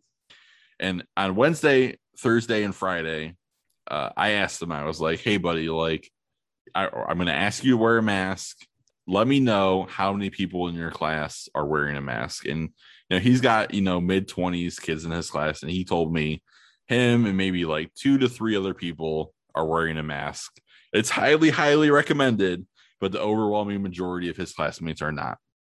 And so, you know, he was a trooper, he was used to it. He wore his mask all this week through Thursday. Uh, and then, and again, it's a federal mandate for for busing. So he's he takes the bus and everybody on the bus wears one. And then now he had his first day of school where everybody's back in a mask. And so far, so good. So while I would have liked to have started at this point, uh, hats off to Sylvania schools for you know switching their policy in a relatively quick amount of time. They're going to keep it for at least the next month and then reevaluate. Uh, but props to them for making that decision and uh, I guess I can't complain too much about it then. Yeah, those numbers seem to be pretty similar to what we had. I think it's I, I think we have three or four out of the class of close to 30 wearing them. Uh, the only difference is we, uh, despite the fact that our school said we're following the CDC guidelines, um, they're not even encouraging masks. Masks are optional. So we do not have that uh, that moment, and that that that's tough. So you know, with with with being fifth grade, it's it's pretty tough, I think, to ask your kid to wear a mask when nobody else is and everybody else is literally just living their lives like you know the pandemic is something happy that we can just look at in our rear view mirror. So you know it's it's happening in our house and i definitely admire my kid for the fact that she is going to wear the mask even though the majority of the class isn't but it, it would sure be a lot easier if we could just make some uh actually follow the guidance that the school claims to be following and and mandate those masks. And again you know hopefully this is something that's a relatively short term surge and we could maybe go to a place where masks aren't necessary this year but i, I think it's foolish at this point to not have any strategies in place. So I, I'm, I'm very happy for you guys that your your district came around to i mean using what i don't think it's a stretch to call just common sense yeah, for sure. And I mean, again, uh, like uh, if I'm if I was going to be, you know, completely 100% honest, like they don't get full credit in the sense that, you know, uh, the Perrysburg School District, which is another, uh, you know, large, relatively affluent suburb, they just two days prior to the Sylvania announcement announced that they were also uh, enforcing a mask mandate. So I feel like it was that was really the first domino uh, you know, TPS, which is you know, Toledo Public Schools, uh, they are the largest, uh, you know, school district from a population perspective. They had always from the start mandated it, uh, but there was definitely some, you know, suburban sticking our nose up in the air, like, oh well, in our part of the city, it's allegedly not as prevalent, yada yada bullshit. Uh, and a lot of the suburban school districts had uh, you know, highly recommended them, but had not mandated them. And I'm glad to see uh, that schools have changed their mind. And uh, and and we'll see again. I think you know we did this last year, right? Like the kids who went to school last year uh, largely wore mask, and let's do it this year. Hopefully, these employer mandates will start getting more and more of uh, the larger population vaccinated, which will drive down transmission and we can go back to again i don't i would prefer that my kid not need to wear a mask. Like i'm not going to make them wear a mask for the le- the rest of their school career. Uh, but why we're at the levels that we're at right now i think it's uh, common sense. And uh, i'm glad that that's where we ended up.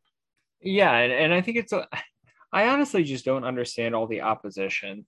Like my kids just literally put on their masks and, and go. I mean we've been consistent my kids haven't been in public without masks now for you know 18 months. And it's literally just you know you put on your mask and, and on you go. It's it's not like i just have a hard time hearing people rage about it because I, I just don't know how it's that big of a deal to people like my it's just not that big of a deal in our house.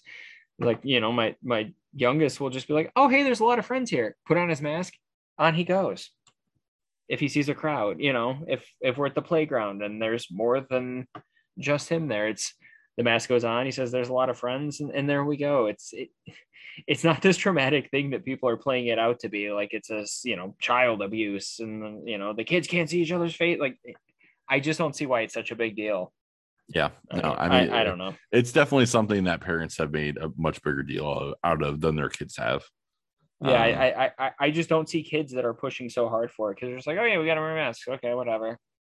All right, so we're going to start wrapping this up uh, with something a little bit uh, less technical and a little bit more absurd. So, uh, one thing I want to say before I get to this last topic, uh, I have had my fill of stories. So again, I feel like we've gone through, uh, you know, a bunch of different phases of COVID reporting. Right, like in the beginning, it was just the tragic, like this pillar of the community got COVID they weren't an old person and they died and this is horrible. And again that's happening all across the country. You know i'm you know if if this makes families feel better then great but like it's it's heartrending. I don't need to read those stories. Like i hit a capacity pretty early. Then once we got vaccines going you know, we started reading about breakthrough cases, and it was like every time there was a breakthrough case, it was like, oh, this person was fully vaccinated, and they were following everything, and and they got and they still got COVID, you know, with the undertones of, well, how effective are these vaccines? And again, we knew that the vaccines aren't 100% effective. We know that these vaccines are having a tougher time against the Delta variant versus some of the more original variants of the disease. But again, like that's not a newsworthy story. We knew that there were going to be breakthrough infections, uh, and, and that's not worth a story. The story that I am done reading now is the oh, this guy was a hardcore anti-vaxxer and said he would never get vaccinated, and now he's in the hospital and he died, and he's leaving behind his wife and five kids. Like, I don't. What is that story for? Like, we again, anybody that spends time thinking about the pandemic for more than two seconds is going to realize, yep, you know, hundreds of thousands of people have died, and some of them are people who didn't believe in the vaccine. Like, I don't like get any grim satisfaction out of those stories. Like, yes, they're heartbreaking. I don't need to read them. You know, people of all you know shapes and sizes are dying from this pandemic, and I, I don't really know that we need to focus on those those stories so much. Yeah, I'm with you on that. Those those are obnoxious those are it, it feels a little bit like people are rejoicing in in tragedy and it's like you know I, I don't i don't think you're making your point well if your point is everyone should get vaccinated but the way you're doing that is ha ha ha look at this person who didn't get vaccinated and a terrible thing happened to them. I think it's a pretty shitty way to make your point. Yeah like to be clear like if you're not vaccinated like, and eh, you don't have a medical reason i think you are making a bad a bad decision for a whole lot of reasons. However there's no like I'm not going to be the person who's like, oh, well, play stupid games, win stupid prizes when a person dies, when a person gets put on a ventilator. Like, there's a clear line that we can, you know, I, I'll I'll say that when I see somebody doing the milk crate challenge and they get up to the top and they fall over, and and I'll laugh and play stupid games, win stupid prizes, but not when it comes to something like this. Like, this is kind of in alignment with our sports hatred thing. Like we don't really hate Michigan fans. We just sports hate them. I don't want anti-vaxxers to die. Uh, I'm not going to make some quippy Darwin joke about oh, you know, I guess that's just Darwinism. Uh, you know, we want people to to stay healthy and not be affected by this disease. I'm just done with these stories. Yeah, yeah, that's that the Darwin jokes, the the natural selection. The, I, I mean, the the stupid games and stupid prizes to me, I think is one of those things that can we just go ahead and leave that in 2020 with a lot of other things because that that's one of those ones. You know, there's certain phrases now that that when you hear them, I don't know if you have this experience, but you hear it and you're just like, I definitely do not want to hear what follows that. yes. Yeah. Like when people call the vaccine the jab, like 100%. If I see something that calls it, refers to a vaccine as the jab, it's like, I'm going to stop you there. I'm not reading it. Like, I guarantee whatever follows is some crazy shit that, like, I just don't have the time for. and I think that the stupid games and stupid prizes is one of the, that's funny that you said that, but I think that's one that, that I think just really turns me like, I'm not listening to anything you say after that. Sorry. yeah, you have not like revealed some profound truth of the world when you say when you know play stupid games win stupid prizes like like we get it. Like people make bad decisions and sometimes there are consequences for that like you know moving on. So uh all right. So uh, of the humor i'm the more humorous end of the uh the spectrum this pandemic has produced a ton of testimony and kind of you know uh, just random people feel like they need to go to their state house and talk about their thoughts on a covid law or covid regulation covid bill et cetera et cetera and in the state of tennessee we had a real doozy uh, lately uh, of a video that went around and you know it was a lot of just people spouting typical anti-vax uh, bs but the quote uh, for this episode comes from a Tennessee state senator, Janice Bowling. And this is in response to somebody giving some anti vax testimony. And I think this is just some of the most some of the most magical writing I've seen in the English language. I cannot believe these words form sentences. uh, and I will read the quote to you. Women are spaghetti and men are waffles. Men often get in the box and they don't see the correlation, whereas women we see spaghetti and it is all connected. And this is, uh, you know, being applicable to uh, using the anti-parasitic drug ivermectin, uh, you know, horse and cow dewormer medicine that is now making the rounds as you know it is it has taken uh, hydroxychloroquine's uh, lunch money. It is now the drug of choice for the people who don't want to take a doubly approved uh, vaccine, but will take treatments that do not have FDA approval off label. Uh, and again, just I, I can't even believe those words came together in the English language in that order. Well, listen, do you want to really trust the crooked FDA or do you want to trust the people that make HeartGard? I don't know. Yeah, it's fucking crazy. Um, as far as the quote goes, I kind of get. I I think I I think I sort of get where she's getting at. I okay. So I want to start with an observation. Considering Eggos as the only waffles that exist that come in a box, you are shutting yourself out to a whole world of waffle experiences that you could be having. First of all, like, and, and, listen, we have Eggo waffles in my house. I eat them all the time. The kids love them. I mean, I like them. I had an Eggo waffle and an egg for breakfast this morning, so I'm not shitting on Eggo waffles. But like, waffles come in places far. Eh, you can get a waffle that doesn't come out of a box. First of all and you probably, should, I mean, if you have the choice, you probably should take the waffle that didn't come out of the box. Go to the Waffle House. They don't come out of a box. They're pretty decent waffles. Anyway, I, I, think what she's saying is is that men get in, guys get entrenched, and I think the box is where you're not willing. You know, you're not. You can't see the forest for the trees. You you take up your position. You get inside your metaphorical box. Your let's say your anti-vax box, and you say, I don't care what you say. I don't care the fact that the FDA approved it. I don't care that it's, you know, 100% clearly working. Something, something, freedom, American flag eagles, and you can't tell me anything different.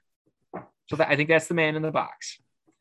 And I think the spaghetti is is more that is synthesizing all the information and taking like, yeah, okay, there's some breakthrough infections, and maybe you know the vaccines aren't 100%. But if you look at everything, you, you take a total look at it, and you try and see how everything connected, you it points in a direction of the vaccines definitely make a whole lot of sense and it's you, you should probably take it.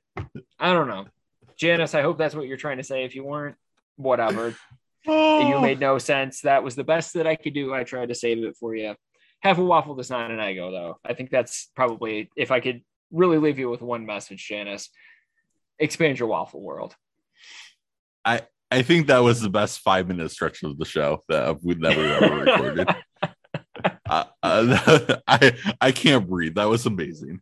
Um, I get the spaghetti thing. The spaghetti thing is actually like pretty good. I feel like, but like eh, of all the foods that come in a box, like the the waffles thing really is just it's just throwing me for a loop. Like if you pick pizza there, pizza you know always comes in a box, and you get you another. Know, you know, you know what I just realized? Spaghetti comes in a box. Yeah, and like you get another Italian food in there, like yeah. I, uh, yeah. Oh. oh, so again, people don't don't eat Tide Pods, don't take hydroxychloroquine, don't inject bleach in yourself, and don't take ivermectin, a drug that you probably are going to find it in dosages for large farm animals and not humans. Don't take don't take any medicines without consulting your doctor and getting a prescription. Uh, just just don't do that uh, because right now uh, local, you know, poison control uh, is overwhelmed right now with people being stupid idiots. Uh, so don't do that. Please don't do that. I mean, if you're thinking about it, just eh, just go look in the mirror, and if you see a sheep, maybe go ahead and do it. If when you look in the mirror, you see a human being. Talk to a human being medical professional first. oh my god, that was great. All right, so let's uh, move on to something uh, much more fun then. Uh, Andy, we are just about ready to start the college football season, and I am uh, I'm looking forward to it. I, am uh, pretty excited to have football back in my life again. Yeah, the Lions were playing a preseason game this evening. I actually had that flipped on for a couple of minutes before uh, headed down to the old uh, basement studio. So football is back. Um, I'm going to be honest. If we're talking Ohio State, I don't know a whole lot about what to expect, other than we're probably going to win a shitload of games because the Big Ten is whack and we're not. Um, but yeah, it's it's exciting. We start what is it next week? Yes, uh, and and we'll uh, actually let's just jump down there. We'll start there. The Ohio State schedule first game uh, Thursday, September 2nd at Minnesota, eight o'clock at night. Kind of weird to be starting on a Thursday, Andy. I don't really like it. I don't like starting on a Thursday, and I don't like starting with a Big Ten opponent. That's that feels a little scary. Yeah, night game, away game. I don't know anything about Minnesota. Here's the things that I can tell you about Ohio State right now. One, I know that Stroud ended up being uh, the starting quarterback, winning the job. So congratulations to him. I think he looks a lot like Justin Fields from the from the back of the profile picture I saw. So I'm very excited to learn more about you uh, as the season goes along. I know that Olave came back, Garrett Wilson's still there, and our receiving corps is going to be fucking bananas this year. And we're probably going to be pretty good. And that's really all I can tell you about the team so far. Yeah. I mean, I think we'll find out that second week of the season. Right. So Oregon. Saturday, September 11th, 11 versus number 11 Oregon at home. It's a new game. To really crappy opponents in Tulsa and Akron in the next two weeks at home. At Rutgers, home versus Maryland. That's just a, a trash month right there. Uh, not a whole lot uh, to lend itself to being super invested. No, that's that's that's going to be a tough watch. We go into a nice little stretch though at number 17 Indiana. Uh, Indiana sneakily been like probably what, well, the second or third best team in the Big Ten over the last two years or so. Uh, Indiana, yeah. that's that scares me. And there's a TBD next to that start time, and that could be that could be a game day game. Yeah, the nice thing, I mean, who knows what the world looks like, you know, with COVID rules, but I do feel like traditionally we've traveled really well to Bloomington, whether it's a noon kickoff or an eight o'clock kickoff. I feel like it's always a bit more Ohio State Scarlet in the crowd than it is Indiana. I don't know whatever booty shade of red they have. So I don't know if if things are going to look quite the same this year as they have, you know, traditionally at least as far as the crowd goes. But I do feel like Indiana has not necessarily been the scariest road environment. So I, d- I don't think they have the scariest road environment, but they we've been in some shootouts with them. Like they can they've been able to put some points on the board. And the defense to me is, you know, it's a question mark. I don't know a lot about them. I'm sure we'll be good because we're Ohio State. We're always good. Uh, but how good will be in comparison to their offense, I'm I'm interested in. So that's definitely a game I have circled on the calendar. Uh, the very next week is home versus Penn State. Uh, they are ranked 19th right now who knows how good or not good they will be. I love that it's at home because playing at Penn State is one of the scariest road environments uh, in in all of college football. Uh, so that's that's a good stretch right there, though. That's two back to back weeks: October 23rd, October 30th. Uh, two good games. So uh, close it out uh, with a, a pretty bad stretch again at Nebraska, home versus Purdue, home versus Michigan State, who seems to have really receded into the mid middle to lower tiers of the Big Ten. And then, of course, our last game is at Michigan, Saturday, November 27th, noon start time. And again, we we we can't say it. We don't know enough right now to say what kind of game that's going to be. Uh, but again, I just Andy, I'm almost to the point where like I kind of just want to lose to them and get it over with because I feel like I'm going to be just in a really really foul mood in whatever year of our Lord we end up losing to Michigan again. I mean, we're not the youngest guys in the world, right? I mean, realistically, our life expectancy is 40 more years. we may not see it again. oh, I love it. I love it. I mean, I'm not the least bit worried about it. I mean, will we lose again someday in our lifetimes? Yeah, probably. But it doesn't have to be this year. That's true. That's very true. Uh, all right. So I also have the AP poll and the coaches poll pulled up. I'm not going to read it uh, you know, top to bottom, the top five teams, Bama, Oklahoma, Clemson, Ohio State, us at four, and then Georgia at number five. I think, you know, if you're gonna say from the the playoff era, I mean, it's been these five teams uh the whole Absolutely. way through uh as the best teams in the country and has a you know, and definitely a gulf between them and everybody else. Uh, is there anything that's jumping out at you uh, in these rankings besides that that clutch group of the top five? Yeah, I think if you hop down to uh, seven in the AP, it looks like eight in the coaches poll. Iowa State, the former Toledo head coach Matt Campbell has done a great job with that program. I mean, I know they've been decent in the Big Twelve. Not that that's saying a whole lot. And I mean, that's going to mean even less going forward here with the Big 12 being what it is. But I think that's one that jumps out as a team you don't usually see in the top 10. It's nice Cincinnati getting some top 10 love, which with the season they had last year, uh, the last couple seasons they've had, I guess that's not much of a surprise. They have been a good program, but that's always nice to see. Um, I want to give a quick shout out to Mack Brown and uh, the North Carolina Tar Heels uh, at nine and 10 in the coaches and AP poll respectively. Again, like, you know, he goes, at, you know, he's at Texas forever. Uh, they win the championship while he's there. Uh, you know, kind of really peters out towards the end when he leaves and then comes back to UNC, you know, definitely a basketball school and, and has some success right away. Definitely uh, shout out the to Mack Brown there for that.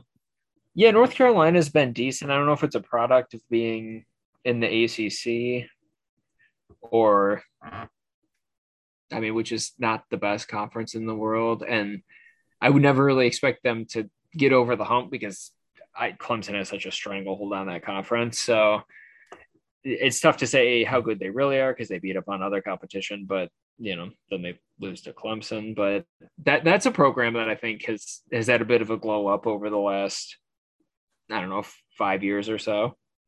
Yeah, absolutely. Uh, and you know, just other random notes. I mean, Coastal Carolina coming in at 22. Uh, you know, you really see this is overwhelmingly. I'm checking here. It's almost completely Power Five except for Cincinnati, which I couldn't. What conference are they in these days? Would that the be American? the AAC? The American, yeah, the AAC, and the, then the form that goes to the Big East. Yeah, and then Coastal Carolina, and I think those are the only two non-power five schools, right? Utah's in the Pac Pac twelve these days, Back then, whatever they call themselves. Louisiana down there at twenty three. Oh, okay, yeah, Louisiana. There we go. Well, and then there's the uh, the team that foolishly refuses to join a conference, but I don't know if we need to talk about them. Oh, shouldn't Notre Dame, Dame still be on like a permanent like playoff ban after their performances? Like uh-huh. they need there needs to be a five year moratorium on them ever being in the in the playoffs, given how badly they've performed. Yeah, I mean, I feel like Notre Dame is almost like the anti-vaxxers of college football. Like, you know, you know what it is. Like, don't you? You can look at the science and see that you're not good, but mm-hmm. I mean, I, yeah, I mean, Notre Dame's out there trying to prove they belong in the playoffs with ivermectin. So get out of here, Notre Dame. Oh, oh that's wonderful fire coming at you. There's Very much fans listening, and if they are, I'm sure I'll hear from them. Oh, wonderful, wonderful. Send your emails to Buckeye Dads Discuss at gmail.com. Make sure you reference Andy in the subject title, please. Yeah, that's right. Fuck Andy. uh, anything uh, in sports uh, before we close this up and move on to our list of the week? I mean, football. The football. Look at me. I've been watching so much soccer. I called it football. Um, I guess soccer for all you Yanks out here has been wild. I think Messi just broke the matrix by winning an international tournament when he won the Copa America, and this transfer window has been insane. Messi's at Paris. I think we talked about that last time. Mm-hmm. Uh, Cristiano Ronaldo decided he really wants to live that industrial life in Manchester. It looked like for a while he was heading to Man City, which would have delighted me. And then he today decided he's actually making a return to Manchester United. So uh, Ronaldo back in the Premier League. It'll be interesting to see what he does, and really that that top top tier of English football. And uh, I'm a little curious to see just what happens to Spain. I mean, for so long it's been Barcelona versus Madrid, Messi versus Ronaldo. I know Ronaldo's been at Juventus for a couple of years, but I mean, the Spanish league is good, but it's losing Messi, losing Ronaldo and Messi over the last two, three years combined, I think is going to be a, a tough hit for that league. So it'll be interesting to see how the teams out of there, you know, how the Barcelona or the Madrid, probably whoever comes out of there in, in Champions League, how they stack up against some of those really top tier teams around the world. That's all I really had for sports otherwise. Yeah, I mean the the Premier League kind of solidifies, you know, even more when you when you end up snagging Ronaldo and bringing him into the league. So, uh, yeah, very curious to see, you know, if we see, uh, you know, a larger exodus of people in the in the Spanish leagues going elsewhere. But uh, yeah, I mean, uh, soccer has definitely been exciting over the summer. It's just one more thing to tide us over between the end of basketball and hockey season and now the start of football season. So Hey, it's nice too. Uh, ESPN has picked up a ton of the league. So Premier League, you're gonna have to go with Peacock and NBC, but for a lot of the European leagues, including the Spanish league, including the German league, that's all on ESPN Plus if you have that. So it is very easy to find a European match these days, streaming in the US. Good to know. Good to know. You guys should all be, you know, out there with your Hulu and uh, Disney Plus and ESPN Plus uh, bundles. So getting the getting the best of everything, cutting those cords. Come on, people! It's 2021. Let's go. All right, Andy, it is time. Let's move into our list of the week. It's the list of the week. Uh, I actually, you know, to pull the curtain back a little bit, uh, you are one of the primary, you are the primary driver uh, of generating these fun list of the week topics. Uh, I came up with this one though. It's something that, uh, you know, again, as a as a person in, in 2021, uh, you know, what most people in our generation have some kind of history with video games. It's not just a, it's not just a guy thing now. Uh, it's people of all uh, shapes and sizes uh, playing video games. So we're gonna do not our top five. I couldn't cut it down to a top five. We're gonna do our top ten favorite video games of all time. Nice. So give the people a sense of your history. Like, what was your first system? You know, kind of walk us through from start to end of, you know, what was your heyday with video games? Uh, yeah, how much have you played them? Certainly more than I should. We'll start there. um, I think my first system was a Sega Genesis. I had a so growing up, I remember distinctly having a Sega Genesis, Super Nintendo. I had a the original PlayStation, a PS2, and then I switch over to to Xbox when that generation came out with the 360. Mm-hmm. Um, I probably played more computer games than you did, so there were some games that I thought of uh, that would have been a little bit more iconic on my list, but the rules were no, they had to be playable on a console. So something like Counter Strike, I think, would have been high on my list. Yeah, that was the big one that I had in mind. And so again, I'm a little bit prejudiced here. You know, gr- I grew up with with dial up internet, uh, as uh, you know, most people of my age did. But we we held on to it quite a bit longer than a lot of other households. You know, not the strongest typer in the world. Never really was able to do, uh, you know, the keyboard uh, ASWD, you know, the APM, the, the clicking with the mouse and navigating the keyboard. Uh, and again, the, the internet didn't help. Uh, constantly having to fight over the computer didn't help. Uh, so I so I put a ground rule. Uh, the game must have been playable on a video game console, if no, if only phone or computer, uh, not allowed. And then you are not able to take the entire franchise. You must pick a single game out of a out of the video game franchise. So uh yeah, I I would say I was similar. I start in the Nintendo, true Nintendo, Sega, Super NES generation. We're a PlayStation house growing up. PS1, PS2 uh, is where I'm at, and then I also get a 360 in college. Some of those games will will feature prominently on this list, and then I kind of fall out. Like I feel like PlayStation to me is the clear winner of PS1, PS2. 360 crushes PS3, in my opinion. And I think the consensus seems to be PS4 killed the Xbox One, but I, I was not really involved uh, in that generation of, of gaming consoles very much. I become a parent pretty early on, and that's one of the sacrifices that kind of fell by the wayside on my end.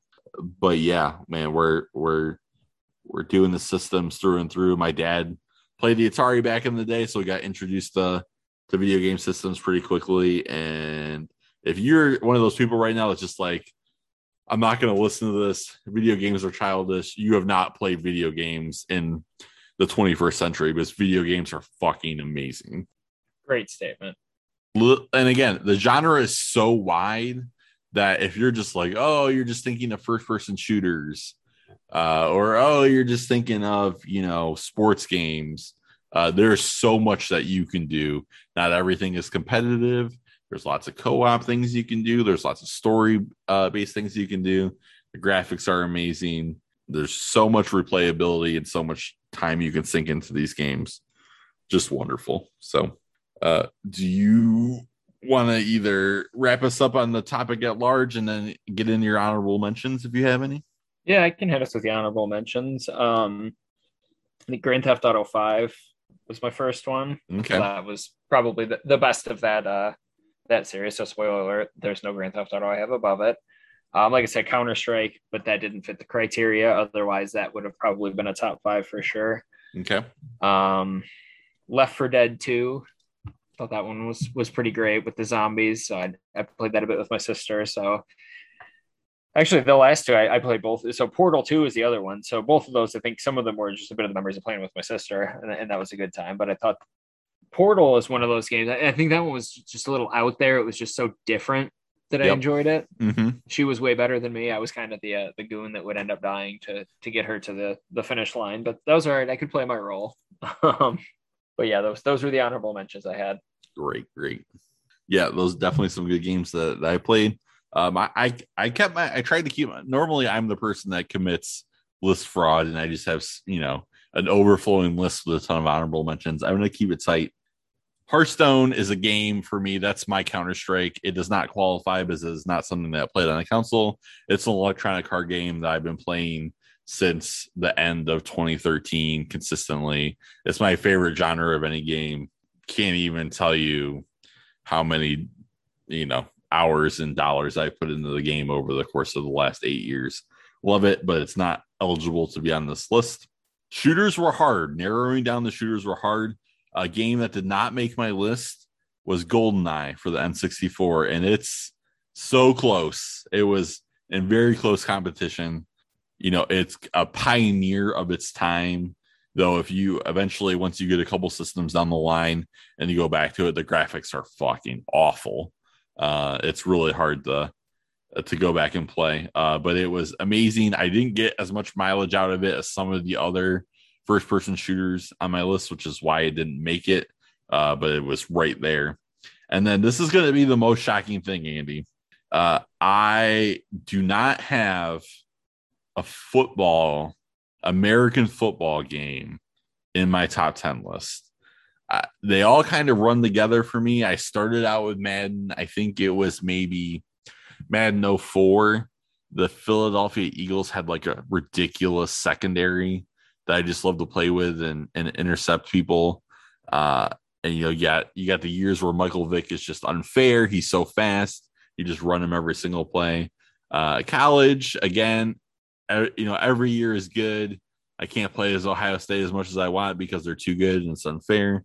Lots of good games. There is a you know there is a sports game on my list, uh, and I'm gonna I'm gonna rave about this uh, later on in the list. Uh, but I did not put either NCAA or Madden on my list. I may very well regret it by the time we're done. Yeah, I would have thought GoldenEye and at least one football game would have been on your list. So I'm shocked, and I'm not gonna pretend like I can't see your list right now, but um, I, I think I have some questions as your list unfolds. That's that's Because fair. In, in the times that I've known you, it shocks me that you you wouldn't have. Honestly, it shocks me that that at least a football game and Golden. I would expect both of them to be on your list. So and I think I might have tried to be a little too generous in the fact that I did want to include a wide variety. I have a wide variety of genres on my list. Um, I really could have made this pretty sports and shooter heavy.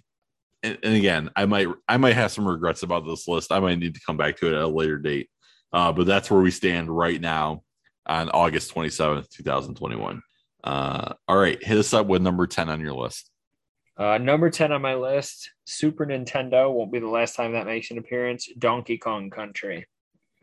Great game. Great game. Yep. So with with the Switch and the Nintendo Online, there's a huge library of the Super Nintendo and the original NES games.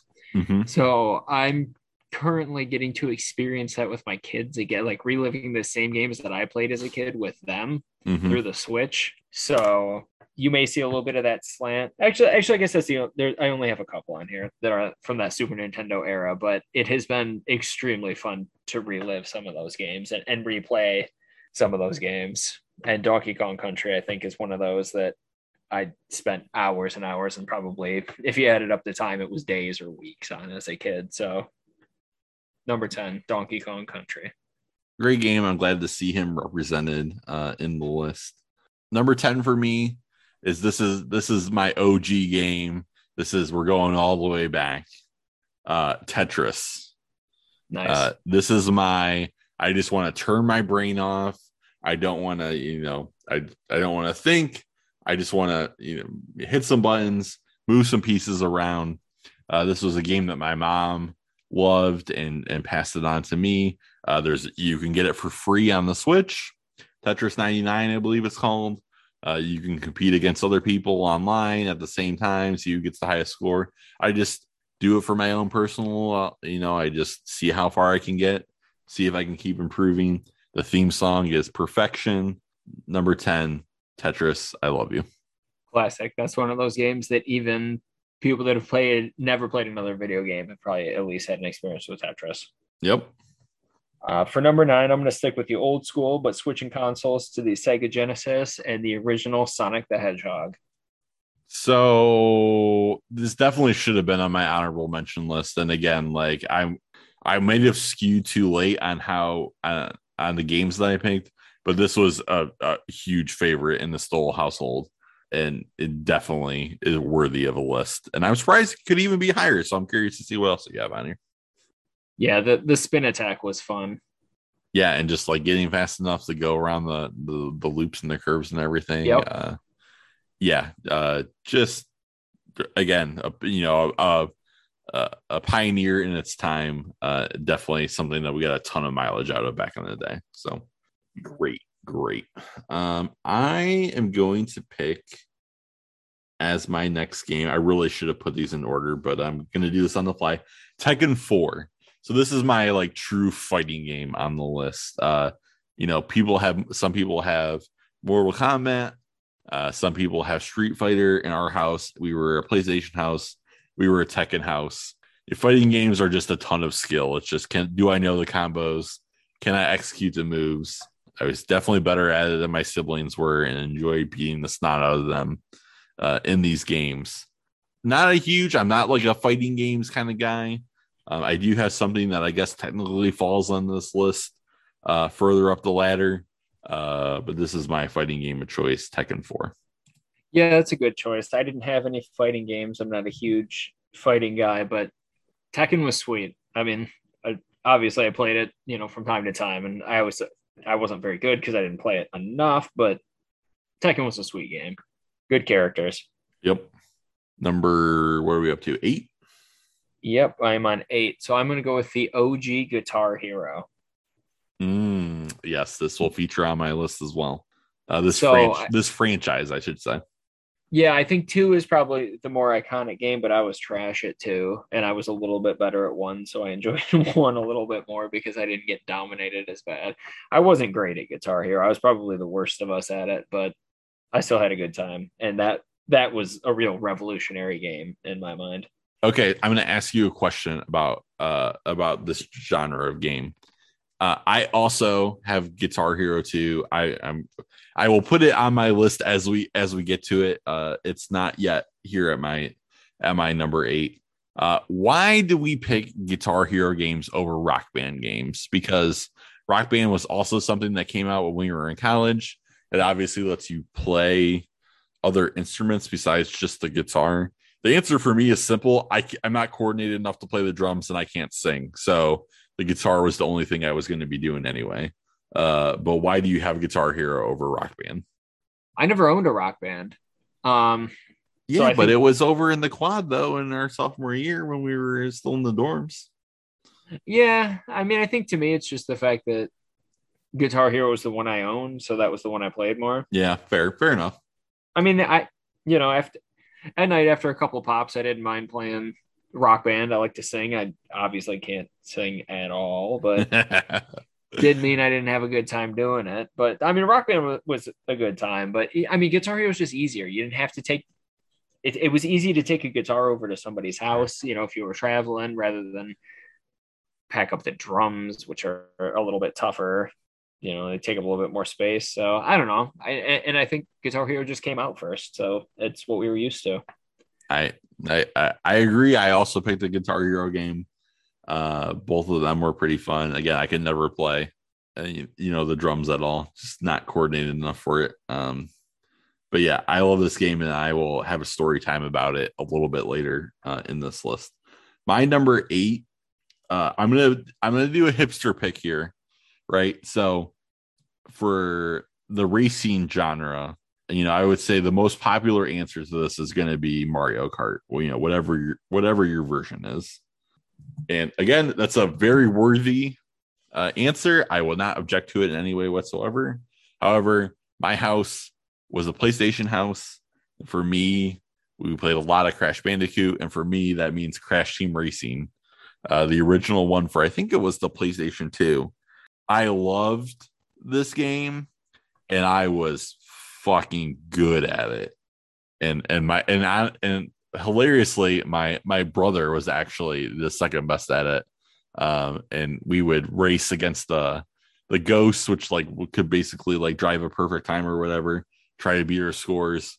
Uh, this is my racing game of choice, not like anything fancy like the Gran Turismos, not Mario Kart. Uh, this is the game for me. Solid pick, man. I- I'm not sure I ever played Crash Team Racing, but I definitely remember coming over and either you being into it when I came over. I definitely remember your brother playing that when I was over. Yep, that was his game of choice for a while. Yeah. So I, I, I think if you'd asked me what game do I associate with your brother, I'd have got that one right. Yep. Uh, another you wouldn't have known this because it was earlier, I think. But one of my brother's first video games was he loved to play. We had Tomb Raider, I think, for the first PlayStation, and he he loved to just like like walk into like a, a, a pit of spikes and just like and just kill the character over and over again, like in the most hilarious of ways. And we would all Nice. just sit around and laugh, and you just do it over and over. Oh, video games, they're amazing. Uh, that's all I gotta say. So, uh, number seven for you. So it's funny that you put your racing game there because number seven for me is Mario Kart. Uh, I went with Mario Kart 8, which is the the newest one that came out for the Switch, because mostly because Mario Kart just builds. So you still have all the classic tracks. So you have that like hard as shit Rainbow Road from Yep. Super Nintendo. Yep. So it just takes the best tracks from throughout the game and then it just updates it with great gameplay. So I mean, my guess is that whatever the latest Mario Kart is is likely going to always be the best just because they do a really good job of sticking to the roots and you know it, it's a nod to all the past ones so uh, i'm going with mario kart here Uh, good answer. Again, I don't have anything to uh, to quibble about here. the The Mario Kart story that jumps out to me is I was over at our friend uh, Obi and Katie's house, and I got sucked into some Mario Kart, and uh, it was the college version where you had to finish your drink before you could you could start your race. And uh, everybody else is doing beers, and I did a uh, Jaeger and Coke, and uh, I got pretty messed up that night. So that's that's all I'll say about that. Um, but again, those are Mario. I Mario Kart unassailable. Like it's the it's the racing game to me. It just uh slightly got eked out on my list by Crash Team Racing. So uh number seven for me, I'm gonna get this out of the way now. Uh Guitar Hero 2. As you said, I think the song list is just better in two versus one. Any of the any of them could have been fine. Uh, but I love this game love playing the guitar. And my story takes us all the way back to, I believe we're still in, I don't know if we're still in high school or if it's in the early years of college. But anyway, we're over at uh, Zach's dad's. And Nick is still there. So he's still a part of the circle. And we're playing Guitar Hero. And Nick was just, Nick was ridiculous. And we're, you know, we're, we're being competitive. We're getting fired up. Nick wins. Uh, he's standing. I'm sitting next to him. And he's, and he does, he wins. He turns to me and he says, Fatality. And he grabs the side of my head. And he didn't mean to, I don't think, connect but he need me right in the nose. Blood goes everywhere. Call my dad comes to get me. Go to the ER. Deviated septum. it's the night of the Oklahoma, one of the Oklahoma Boise State games that I watched the end of in the hospital room.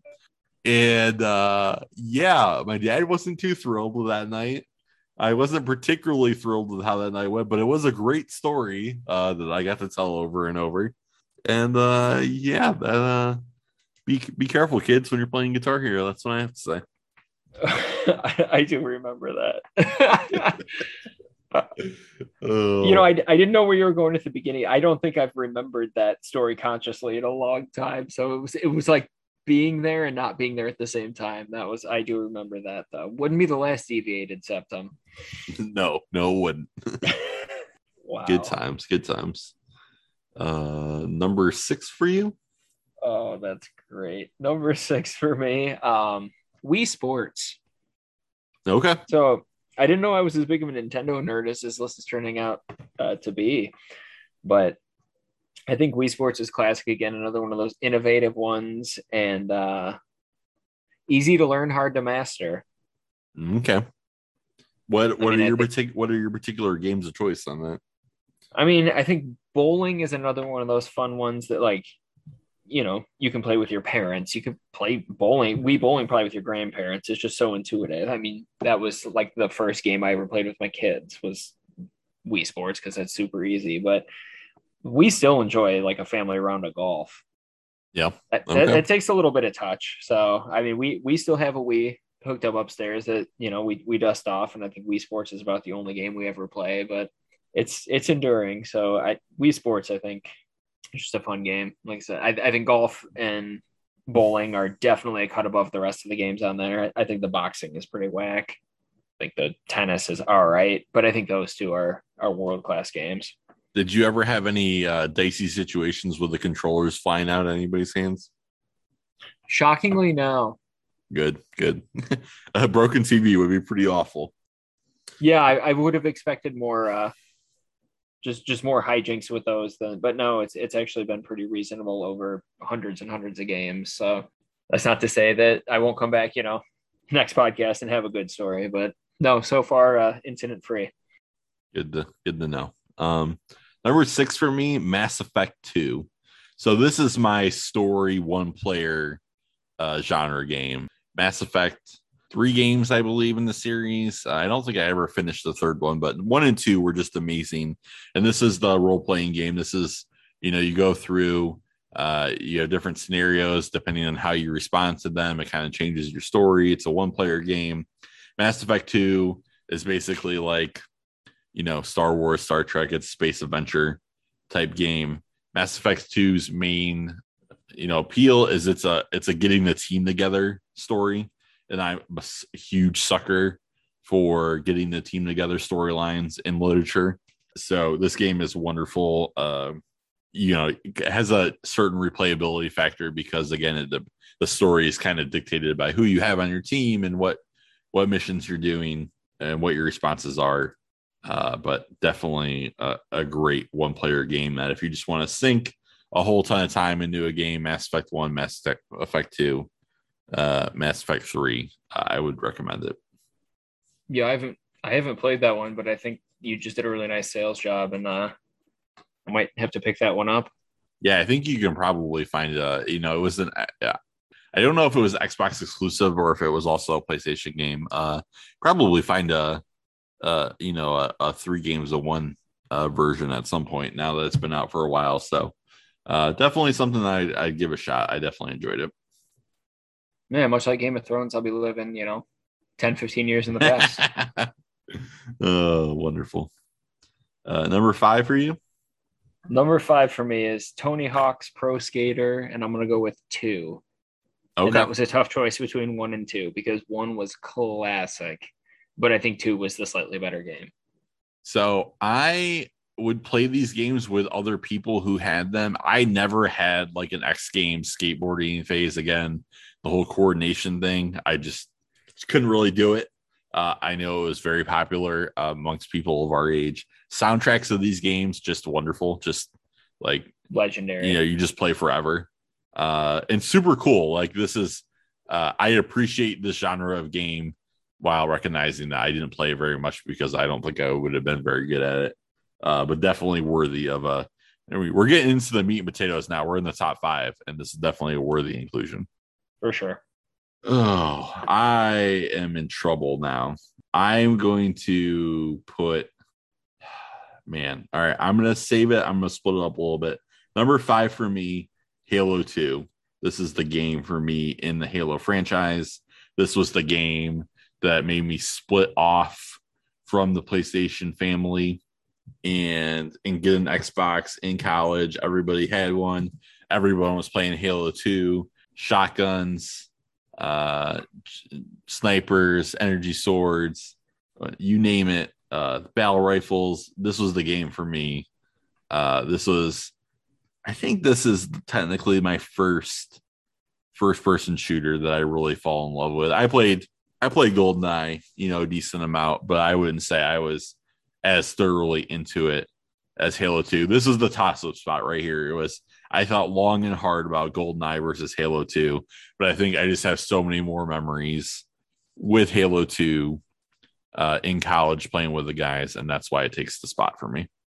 Yeah, that's a classic game. Um, I was trash at that game, so that's a big part of why it's not on my list. But you know, I, I played with you guys. I gave you guys a couple easy kills every time I would run around and try and find the swords and figure out how that shit worked. But I mean, that's that's definitely if you think about the all time greatest games, objectively, I would think Halo has to be on that list. So yeah, I I it's it's a pretty non-controversial statement. I would say it's definitely way up there. So all right, man. It's getting hard though. We're moving in uh number four for you. Yeah, so we're gonna go on a little bit of a sports run here. Number four for me is uh where FIFA comes in, classic, and I'm going with FIFA 10. Okay, I need you to clarify for me. Yeah. We started, I think, with FIFA the 2010 World Cup version. Is Yes. was that also the year that would like but then we quickly moved on to actual just FIFA whatever year. Was it 10 or I thought it was maybe a year or two later. Do you remember? I think 10 is the first one that we really played. Okay. I think I don't I don't think that was the one we played the most, but I would say that's the one we played first. Okay, then I'm going to join you. This is this is where I would put it. I didn't. I had it originally as FIFA 12, but I think you were correct. FIFA 10. This is also number four for me. Uh, I'm I'm going to make one quick uh, statement, and then I'll let you dive in a little bit further. Football games certainly worthy, uh, and and we're about to see some on your list, I'm sure. But of all the sports to have a video game for, soccer is just wow. Like this is really the thing that kind of ignited my love for the sport and I even casually followed it for a little bit. And it was because soccer video games are wonderful. And you wouldn't expect it. I No. mean, it, there's so much that goes. I mean, uh, 11 guys on each side moving. I, I wouldn't have expected it to be as good as it was. But yeah, damn, like I think FIFA might be like the best sports game. Yeah, I think it is. I mean, it, it somehow they were able to translate it so well. Maybe it's just that we don't know enough about soccer to know that it doesn't translate well. I don't know. Maybe that's what it is. maybe it doesn't, and we just don't know enough to know. But in terms of having fun playing a sports game, FIFA was that was it. yeah, I mean, you and I, it was something that you and I started playing, you know, over Xbox Live. Uh, we we we got a ton of miles out of these games. My and again, that first game that we played, I believe it was ten. That was you know you had uh, Drogba and Fernando Torres on Chelsea. They were my team Fernando Torres just a little bit. He, you know, he had a little bit of that Michael Vick speed. oh my god. I this this Casillas. was- yes. Oh man, unstoppable. when you played as Madrid. yes, just ridiculous angle. We we got a lot of use out of these games, and I just think of all the sports games, I think I think the soccer games really do. Uh, football is is a pretty clear number two for me. Uh, hockey, I I'd actually say basketball is is four. Like hockey, hockey video games, I think are more fun than basketball. I just I never got into a basketball game, uh, and I've never really tried any of the baseball games. Uh, but soccer for me is a clear cut number one. Yeah, we we had some battles. yeah. And I mean, again, I feel like the games did a good job of like only if one of us got tilted would it usually be like a blowout. Like if we were playing two two teams of comparable skill level, like you know, you, you could still have definitive winners, but it would usually only be if one of us like threw a controller or whatever that like and we were so tilted that the games get completely out of hand. I just cannot say enough good things about these games. Yeah, it never felt unfair. If if you lost, you generally deserved it. Yeah. Um, okay. Uh, we're at number three for you. Number three for me. So she talked about how great uh soccer video games are, but number three for me is NCAA 06. Totally fair. And I think a lot of that is just the memories again. I mean, FIFA was mine in your game, but if we're talking about all the boys, Yes, it was NCAA 06. That's true. That is for sure true. I think I have ridiculous memories with every single person. It from oh, I dropped this controller to uh the night that, that, that, that Stan hooked up the, the projector TV and he put goddamn uh, Devin Hester at quarterback Yep. and ran Yep. the option and scored probably 400 points on me. I, I, I think there's a memory of, like I said, of of every single guy playing some sort of uh and it was NCAA 06. That was the definitive game of the series for me. Okay, I have a question for you. Did you prefer playing football games on the PlayStation or on the Xbox? PlayStation. Yeah, that's that is the clear cut winner for me. I just feel like the games felt like the the movement felt a little bit more fluid and a little bit faster. Uh, Yep. it- and it was i think very noticeable between the two systems everything just felt slower on xbox and i enjoyed the playstation action quite a bit more The jukes felt slow motion on the Xbox. yep yep i agree uh this this probably i mean this is this should have made my list. I mean uh you know i i knock off tetris as the novelty pick and, and move it to honorable mention but uh yeah again we had we played we played a lot of this in high school and into the college years and uh definitely a great time so. All right these top three are tough. I'm gonna go number three pokemon blue for the game boy pokemon became this crazy crazy thing when we were of a certain age. The card game uh you know came out and you know it you know people wanted to collect cards. People wanted the to play uh, with the cards as a card game. But pokemon blue for the game boy or pokemon red if that was the kind of person you were eventually pokemon yellow and a bajillion sequels thereafter just was a game that i played i sunk so many hours into ignited my love for pokemon that i have now passed on to my my son uh, who loves it. You know, we got Let's Go Pikachu. He's got Pokemon Sword and Shield. Uh, the Pokemon fandom still burns bright in this household, and it started with Pokemon Blue for the Game Boy, uh, a game which I logged a ton, a ton of hours on. Yeah, that's a great pick. I the only reason that that, that didn't make my list is I never played it like in real time Mm-hmm. on like I had a Game Boy, I just never played it until years and years later. And it probably would have been red, would have been the one I would have went with. Nothing Yeah. makes any difference between the two of them, Right. but Yep. that's that's a great pick. Yeah, and again, I wanted to give a little love to the Game Boy. You know, we usually we're thinking consoles, but uh, uh, some of the portable stuff has just been amazing. Like again, let's let's take a let's take a brief moment right here to sing the praises of the Switch one more time.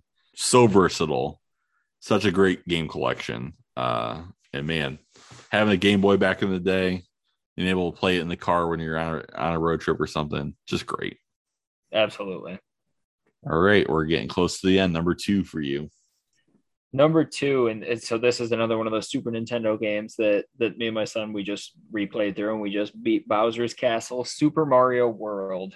I think that's the best Mario game. You got the Yoshis, you got the different, oh, you know, a little bit of the adventure where you can take the different paths, unlock the secret, you know, Star Road, those kind of things. So Super Mario World to me is the best Mario game, and you got to have one of like the classic side scrolling Mario's on there. So that's number two for me.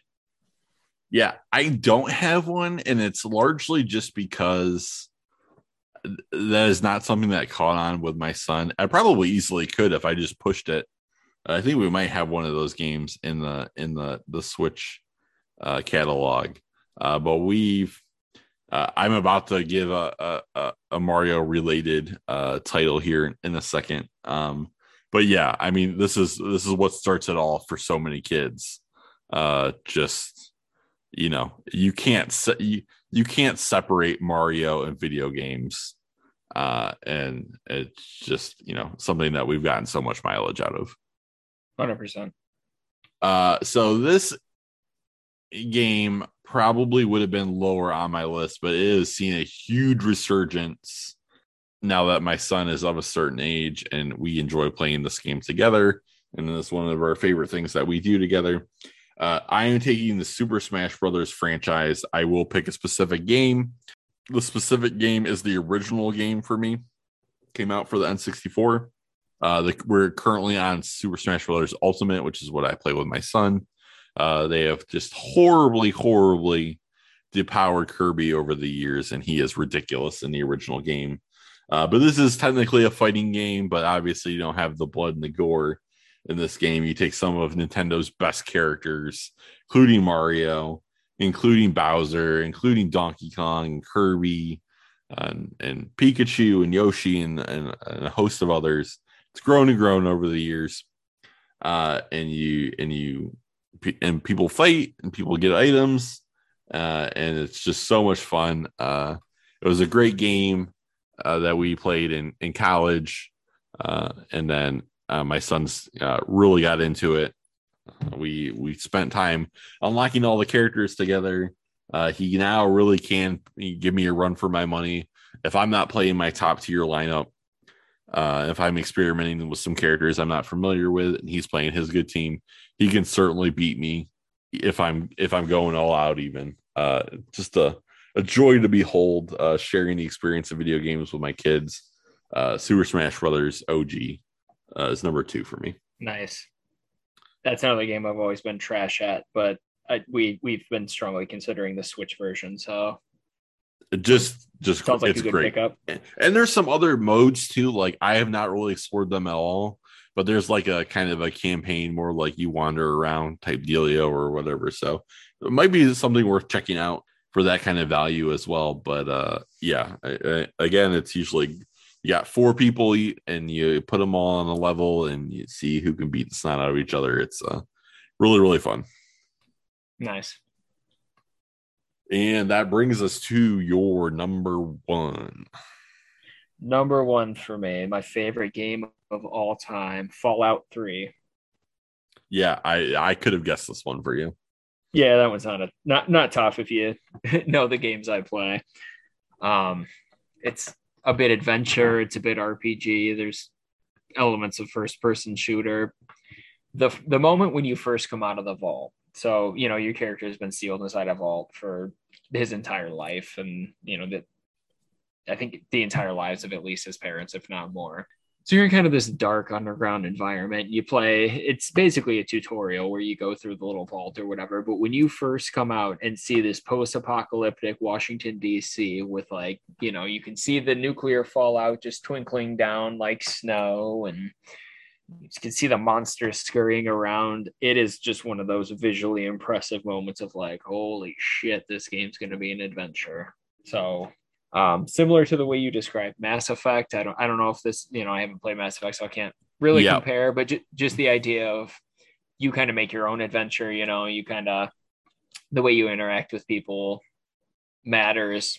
Uh, it matters with how other characters see you, whether you know you're good, evil, neutral, those sort of things. So it, it's one of those games that you can get a ton of replay out of because you can play it. You know, you can build your character different and play it different ways.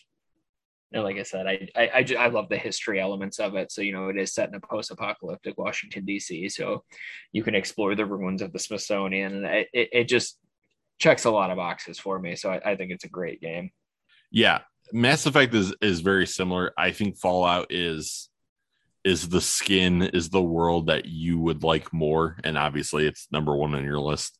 Uh, so I think you know I don't think you're going to enjoy it more than you would enjoy Fallout, but it is that same type of exa- same exact type of game, just kind of a different setting. Uh, I'm sure the the play style of the missions and and whatnot are are in the story are different, but yeah, same type of game. Uh, Fallout, I mean, obviously is another one of those uh, pillars of of video games. Um, and yeah, great choice, great choice. Similarly, similarly, similarly, uh, if you were to guess what my number one game was going to be, if you knew me at all in my college years, this would be very obvious. Number one, easily, Call of Duty 4, the first Modern Warfare game. I put not hours, not days, I had weeks of playtime on this game.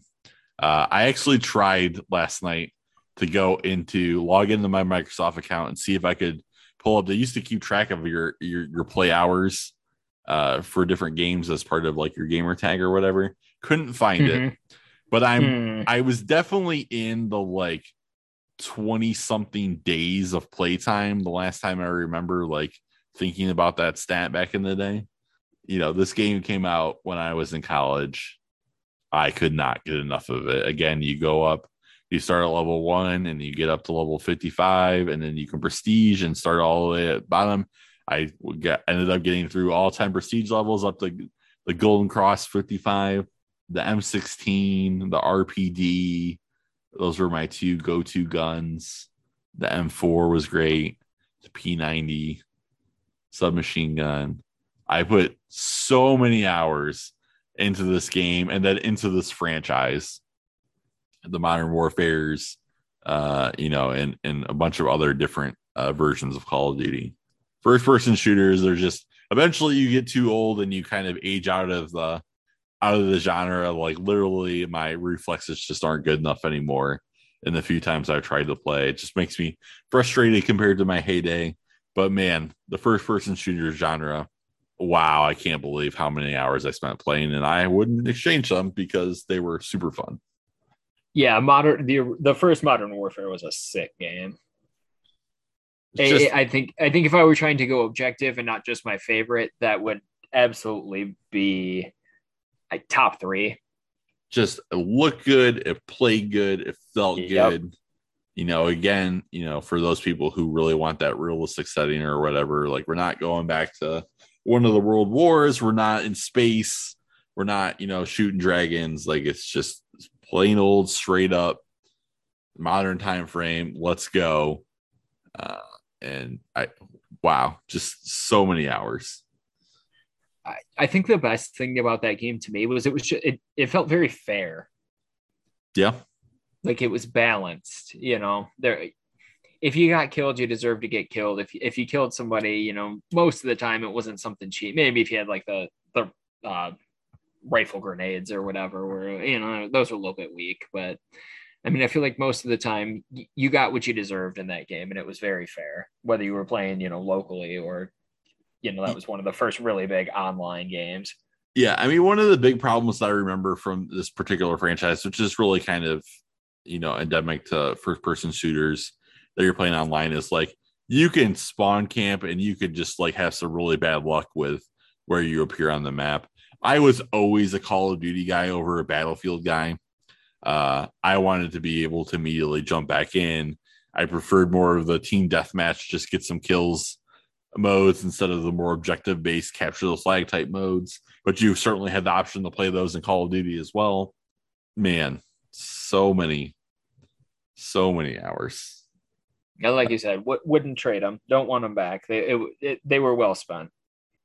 So this list makes me a little sad because this is one of those things that has, uh, you know, again, my my first person shooter days are over for now, at least. Uh, again, there will be a time and a place where my my sons get to an age where maybe this will come back, um, and I will dust off my boomer APM and see if I can get back in the game. Uh, but video games have been a wonderful shared experience with uh, my oldest son again, Super Smash Brothers really high up on the list for me. Uh, you know, it sounds like you've had some experiences. One of my favorite uh, Andy 2021 tweets was you uh, uh, pronouncing to the world when your kids ask you what position you're in when you're playing Mario Kart. And what was your what was your answer? You know, I'm in first. The answer I, is I, I don't I don't remember the first. exact tweet. I'm always in first. Yeah. Yes, I'm lapping you. I'm not. I'm not giving you any mercy. Not a chance. I'm gonna crush you. And and that's the that's the way it should be. That's the way it should be. We're going four races and I'm putting up a 60. Yep. Exactly. I did it this I, I did it uh two, three hours ago. Yep. So again, just wonderful. Um, I uh, I'm curious to see where you know video games go. Event, you know, we have the VR that'll be coming down the pike at some point. Uh, my oldest son, uh, you know, has has watched some of his uh, has watched his uncle and uh, you know a second cousin or whatnot play Fortnite. So on the smart TV, he he put on five five minutes of Twitch and watching Fortnite before my wife's eyes bulged out of their skull and and that got I turned saw off. tweet. uh luckily we I put on a Japanese streamer so there was we didn't have to worry about the the language component of you know of all the swearing and horrible garbage that that can come on on those team chats. You know, we were getting late in the day, so it was kind of prime time hours over across the ocean. Uh, so who knows where video games are going? Uh, I'm very much looking forward to it. Uh, in the twilight of my life, I I certainly won't mind once the kids are gone and moved out. I mean, yeah, I'll be sitting down and I'll be playing whatever whatever we got for video games uh, at that time. So Yeah, you probably just have to plug them straight in your eyeballs or something by the time we get old enough to to Yeah. sit down and play video games Yeah, to- regularly again. yeah, I'll have to turn on my neural implant and Yep. dive into whatever the next game is. So. Fully immersive experiences. All right, Andy, that's going to bring us to the end of the show. I want to remind everybody that we're going to be reviewing Kirk Herbstreit's book, Out of the Pocket. If you want to grab a copy of that, support your local bookstores. I may or may not have gotten my copy off of Amazon, but you know, it is what it is. But you shouldn't. Go support your local bookstores. Go support your local bookstores. Uh, it's said by a guy who gets all of his books from Barnes and Noble or Amazon. Uh, but uh, be on the lookout for that. Uh, be on the lookout for the start of college football. We'll be keeping track of the Buckeyes like like always. The NFL is right around the corner. Uh, and again, wear your mask, get vaccinated, and uh, hopefully we can stop talking about COVID. Someday we'll get there. All right, Andy. This has been another episode of Buckeye Dads Discuss, and we'll talk to you guys later. Stay safe, Ohio. Buckeye Dads Discuss is a podcast hosted by Andy and Josh. It's edited by April. You can find us on social media at Buckeye Dads on Twitter, and you can email the show at buckeye dads discuss at gmail.com.